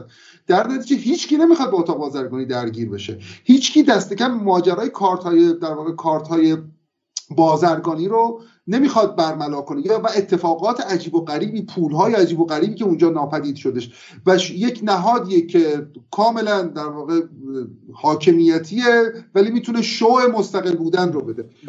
و خب چیز زمین سخت اونجا. حالا در واقع اصل قضیه اینه. من حالا تو این برنامه آخری که با امیرم داشتیم در مورد به شکلی اعتراضات اجتماعی در گمانم آذر ماه بود، امیر حرف خیلی جالبی زد و گفتش که رئیسی میتواند مردم بسازه برای خودش. رئیسی میتونه از طبقات پایینی، از معلمان جانب لب رسیده، از کارگرانی که دارن به شکلی شورش میکنن استفاده کنه و ازشون استفاده کنه به عنوان نیروی اجتماعی خودش. تو برنامه‌ای که هفته پیش با شهرابی گفتیم، شهرابی همین رو نشون داد که چاوز مثلا زمانی که زیر ضرب آمریکا و واشنگتن بود، مادورو همینطور زمانی که آمریکا توش انقلاب مخملی کردش از 2019 در فوریه 2019، مادورو علت کله پا نشد میگن طبقات محروم و پایین تو خیابون اومدن و کفن پوش شدن براش. ولی جالبه که جمهوری اسلامی در حال حاضر طبقات بالایی که همشون یه دونه پاسپورت کانادایی هم تو جیبشون هستش، طبقات بالایی که عربده میزنن، ذره رانتشون کم میشه، فوش خارمادر رو به قاسم سلیمانی هایی میدن که وطن رو اگر هستش به خاطر اونها بوده، و کسانی که عملاً در ایران هستن اما چه میدونم اما بخشی از جمعیت جهانی شده آمریکایی هستن، از اونها بیشتر میترسه به خاطر دروغی که هاشمی رفسنجانی در سال 72 به ذهن عمیق‌ترین لایه‌های نظام جمهوری اسلامی وارد کرد و اون این که اگر ما به این طبقه بورژوازی زیاد فشار بیاریم، فرار سرمایه اتفاق میفته. یعنی ما چون نمیتونیم فرار سرمایه انجام بدیم، یعنی چون جلوشو بگیریم، نمیتونیم بگیم آقا واسه ما مگه شهر هرته که فرار سرمایه انجام بشه یا رو از بالا شهر تهران بخواد بره حالا ترکیه خونه بخره و غیره. ما مرز من نمیتونم ببندم. شما مرز رو کولبر میتونی ببندی، مرز رو 4 تا قاچاقبر کوچیک سوئیسا میخوای ببندی، ولی روی مثلا مرز رو طبقه اشراف ایران نمیتونی ببندی و به خاطر اون بعد باج اونها رو بدی، رانت اونها رو بدی، سهم تیولشون رو بهشون بدی. از اونها نمیتونه بگیره ولی زورش به پایینی میرسه. اصل قضیه اینه. ما میدونیم که دولت ایران زیر فشاره، ما میدونیم که کسری بودجه داره، ما میدونیم که دولت حسن روحانی دولت رو در حالی در اختیار رئیسی داد که امیدوار بود حسن روحانی و اطرافیانش قاهقاه منتظر بودن که به 6 ماه نرسیده رئیسی بگه که من اعلام ورشکستگی میکنم، ما نمیتونیم حقوق کارمندامون رو بدیم. لحظه ای که رئیسی قبل از عید گفت من نمیتونم حقوق بازنشستا رو بدم، روز عروسی روحانی و بقیه بود، چون اصلا دولت در اون حالت در اختیار نفر بعدی قرار دادن با ذخیره ارزی خالی و غیره. ما اینو میدونیم. اما در این میزان دارایی محدود، در این میزان منابع محدود، رئیسی باید انتخاب کنه، میخواد باج بالایی‌ها رو بده یا نون پایینی‌ها رو بده. و ما دعوای امشبمون اینه که اگر تو بخوای باج بالایی‌ها رو بدی و نون پایینی‌ها رو قطع کنی، بعد اولین چیزی به خطر میفته سیاست خارجی، سیاست مقاومته. اولین چیزی که به خطر میفته امنیت ملی داخلیه و اولین برنده این قضیه اول بن سلمان و نتانیاهو هستن، بعد واشنگتن و به واسطه فشار واشنگتن غربگراهای داخلن. یعنی رئیسی با این کار خودش به ظاهر داره پول جمع میکنه و دولت رو از زیر فشار در میاره، اما در باطن اگر این اتفاق به فشار اجتماعی بیشتر منجر شه و به انفجار اجتماعی منجر شه، بیشترین فشار رو اون موقع رئیسی متحمل خواهد شد. یعنی ایرانی که الان به واسطه باقری کنی داره توی مذاکرات گردنشو بالا میگیره و از موضع اقتدار حرف میزنه، اون موقع از موضع التماس باید حرف بزنه. این خیلی خیلی نکته عجیبیه. حالا من میخوام یه توییت نشون بدم که میخوان رویش خیلی خیلی سریع بگید. مثلا جالب پدرام سلطانی که واقعا یکی از طراحان نئولیبرالیسم مالی در این سالها بوده، مثلا الان اومده داره طلبکار میشه، خب که مثلا چرا مثلا چه میدونم قیمت ها رو دارین چند برابر میکنید و ما به تفاوتشون مثلا نمیدید و غیره اینها. یعنی دقیقاً رئیسی در راهی داره میره که همون جناح مقابل اصلاح طلب و نئولیبرالی که تک تک یارانه‌هاش از بین میبردن خواهند آمد و اونها نمایندگی اعتراضات اجتماعی رو هم به عهده خواهند گرفت. اگر چیزی هست بفرمایید در یک جمله دو جمله پریسا جان که میخوام بحثو تموم کنم.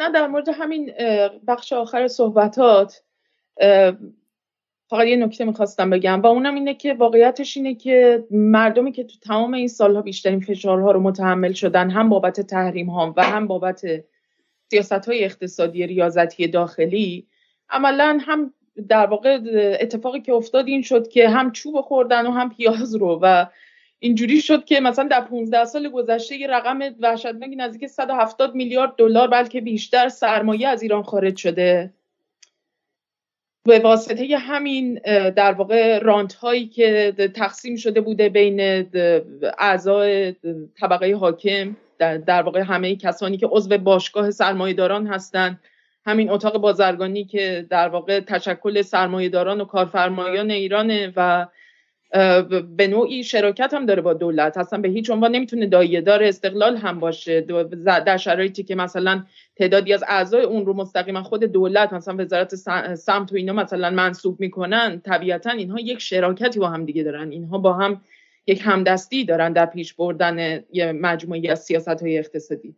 بنابراین اتفاقی که افتاده اینه که مجموعه این افراد امثال همین آقای سلطانی که توییتشو نشون دادی و دوستانشون، تمام کسانی که در تمام این سالها سهمی داشتن در سیاست‌گذاری‌های اقتصادی به شدت ضد مردمی، ضد طبقات فرودست، طبقه کارگر و زحمتکشان جامعه، اینها کسری بودجه رو عملاً مثل یک پیرهن مسمونی گرفتن دستشون و هیچ کدومشون نه مطالبه اینو کردن که چرا مثلا مالیات ها برقرار نمیشه، چرا نمیدونم از خونه های خالی مالیات گرفته نمیشه، چرا ثروت های عجیب و غریب و بادآورده هیچ کدوم مالیاتی بر این دارایی ها و ثروت ها در واقع اعمال نمیشه، این رانت های عجیب و غریبی که داره میچرخه هیچ کدوم بابت تمام اینها، یعنی تا زمانی که شریک بودن و تا زمانی که سهمی داشتن از این لفت و لیز ها و سر اون سفره بودن، هیچ صحبتی نداشتن در مورد این قضایا،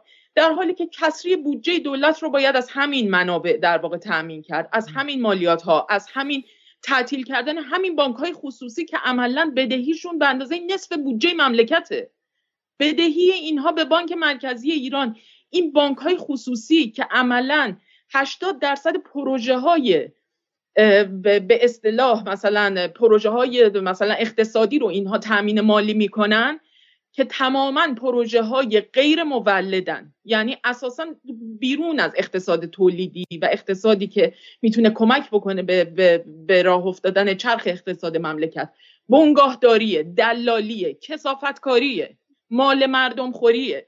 و اون وقت شما میرید میبینید که همین الان در این شرایط که همین امثال آقای پدرام سلطانی که در مورد افزایش حداقل دستمزدی که معلوم شد که آخر سر چرا هم این حداقل دستمزد افزایش پیدا کرد، چون قرار نون مردم چند برابر بشه، به خاطر فریادشون همه جا رو پر کرده بود که این افزایش دستمزدها باعث افزایش تورم میشه. شما برید ببینید که آقای احسان سلطانی اقتصاددان آمار این قضیه رو در آوردن، کاملا نمودارش رو میتونیم حالا توی یه فرصتی نشون بدیم یا اصلا خودشون تشریف بیارن، خیلی خوب میشه که در مورد این مسئله توضیح بدن که چطور دارایی‌ها و ارزش در واقع سود سهامداران بورس تو حوزه‌های مختلف بیش از 3000% افزایش پیدا کرده در 4 سال گذشته، در حالی که یک افزایش حداقل دستمزد که واقعا اصلا درصدی نیستش مثلا در مقابل این سودهای عجیب و غریب و گزافی که اتفاق افتاده، یعنی شما برید ببینید که نرخ تولید ناخالص داخلی مملکت از نرخش پایینتر از سود بورس ماست. بیخود نیست که آقای روحانی هزاران میلیارد تومان پول تزریق میکنه و پول میده و در واقع به نوعی جبران خسارات کسانی رو میکنه که تو بورس مال از دست داده بودن.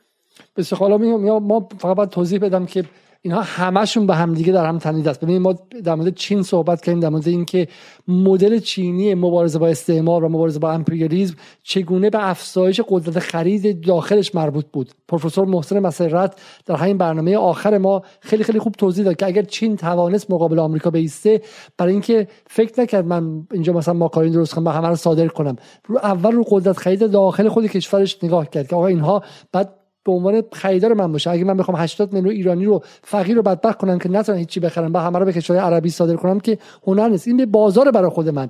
این اقتصادی که و در ایران ما با فقیرسازی روبرو هستیم، با فقیرسازی سیستماتیک، و همه حرف اینه که با این سیاست طبقاتی نمیشه به جنگ آمریکا رفت، با این فقیرسازی طبقات پایین و فشار حداکثری به اونها نمیشه به طبقات بالا رفت. اگر چاوز این کارو کرد برای اینکه داشت طبقات پایین از فقر میکشید بالا، طبقات بالایی بودن که شورش میکردن علیه چاوز. و ایران تنها کشور جهانی که با آمریکا در حالی داره میجنگه که در داخل ایران آمریکایی‌ها رو داره قدرتمند میکنه و مردم پایین محرومی که در دهه 60 2 تا 3 بچه دادن علیه برای نگه داشتن ایران و علیه به شکلی عراقی که اون موقع به غرب و اینها وابسته بود، خب اون مردم رو داره بدبخت‌تر و فقیرتر میکنه. این در واقع تو سر متحدین بالقوه خودش میزنه و دشمنان بالقوه خودش رو داره تقویت میکنه. امیر جان جملات آخر رو بگو که تموم کنیم.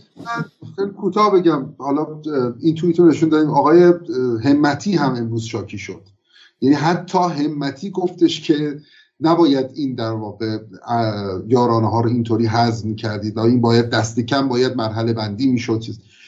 یعنی آقای این طنز روزگاره. خب که طنز نیستش، هم الان بیانیه اتحاد ملت رو بخون تا به شکل اصلاح طلبها اینها، یه موقع کسی نشناسه اینها و ندونه از کجا آمدن، ندونه که عقبشون نجفی بوده، کل مثلا به شکل آموزشو از بین برد و خصوصی سازی کرد. در مورد روز معلم فکر می‌کنین که حزب سوسیالیست سوئد اون بیانیه اصلاح طلبها رو نوشته؟ آقای زنگنه کسی که خودش در فرودست‌سازی نیروی کار ایران یکی از بیشترین سهم‌ها رو داشته، یک طبقه کارگر عظیمی از کارگران نفت و پتروشیمی و گاز و عملا تبدیل کرد به کارگران موقت و پیمانی، اسیر پیمانکارا کرد. اینا باید اون وقت با مثلا ساعتی 50 سنت کار بکنن با پول دلاریش، اون وقت هزینه پول نونشون رو ولی باید به مثلا نرخ آمریکا خریداری بکنن.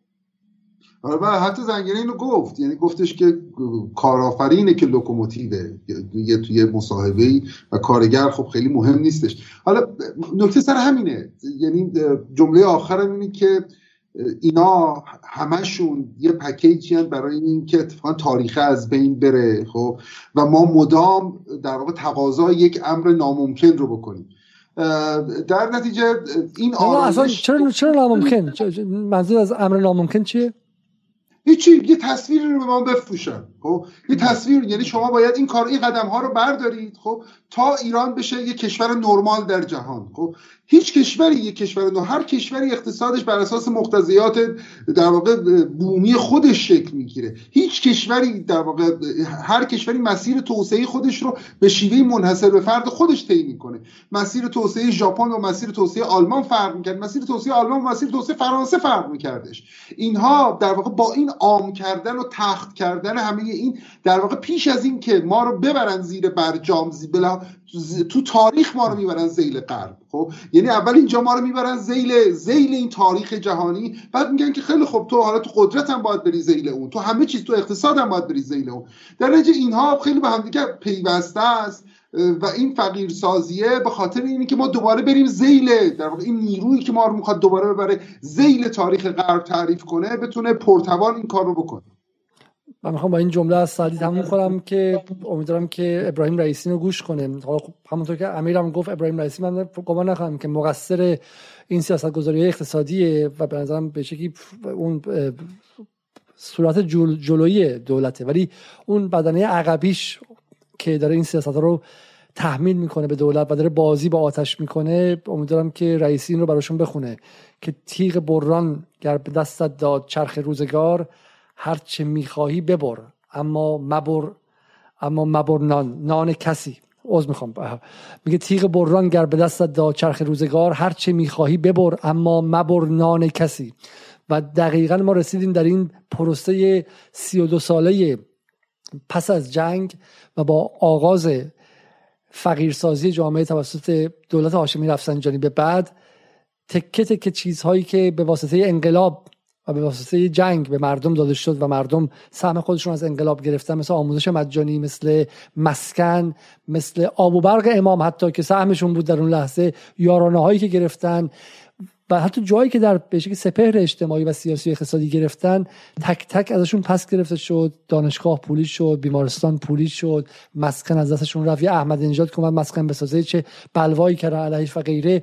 و ما رسیدیم به این پیچ آخر. بنزین در آبان 98 داشت میرفت، رسیدیم به این پیچ آخر که گرفتن نانشون هم بود. خب گرفتن نانشون هم بود و من شخصا میدونم که این حرفایی که نه اینها به شکلی حروم میشه، قاچاق میشه، اینها بهانه های نئولیبرال ها در همه جای جهانه. مگر نه اینها نگران قاچاق بودن؟ همینطور که امیرم در این برنامه گفت، امکان الکترونیکش رو داشتن که بدونن به کدوم دهک نان ارزان بدن، به کدوم دهک نان ارزان ندن، به کدوم دهک کوپن بدن و ندن. 5 سال از تحریم دولت آمریکا میگذره، ما بر دولت آمریکا حرجی نمیدونیم چون وظیفش نابودی ملت‌های ضعیفه. 5 سال اما بر دولت جمهوری اسلامی دین هست، چون 5 ساله که کپون گوشت و کپون ارزاق اولیه فقرا نداده، که مشتی که ترامپ و بایدن به صورت مردم ایران زدن اینقدر جای محکم تو صورتشون نندازه. و این دیگه تقصیر ترامپ و بایدن نیست، تقصیر دولت جمهوری اسلامیه، دولتی که کشور رو به جنگ برای استقلالش برده اما به مردم فقیر تفنگ دفاع از خودشون نده. و اون تفنگ کپان ارزاقه، اون کپان اون اولین چیزهای اقتصادیه. و این رو من واقعا متوجه نمیشم، یعنی انگار شما وارد جنگ شید و بعد عمدن نیرو و سربازان خودتون رو بدون سپر، بدون نیروی جنگیدن، بدون جسه، بدون اولیه ترین چیزها بگذارید تا دشمن بتونه تیری که بهشون میزنه اونها رو زودتر از پا بندازه. وارد جنگ با آمریکا شید و بعد کاری کنید که تحریم آمریکا تأثیرش رو فقیرترین بخش مردم شما سنگینتر و سنگینتر شه. برای همین ما در جدال حتی توهم اینو نداریم که بخش‌های پایینی جامعه، دهک‌های پایینی جامعه به حرف‌هایی که ما میزنیم ذره‌ای گوش کنن و ذره‌ای اعتماد داشته باشن. تا برنامه دیگر، شب روز شما خوش.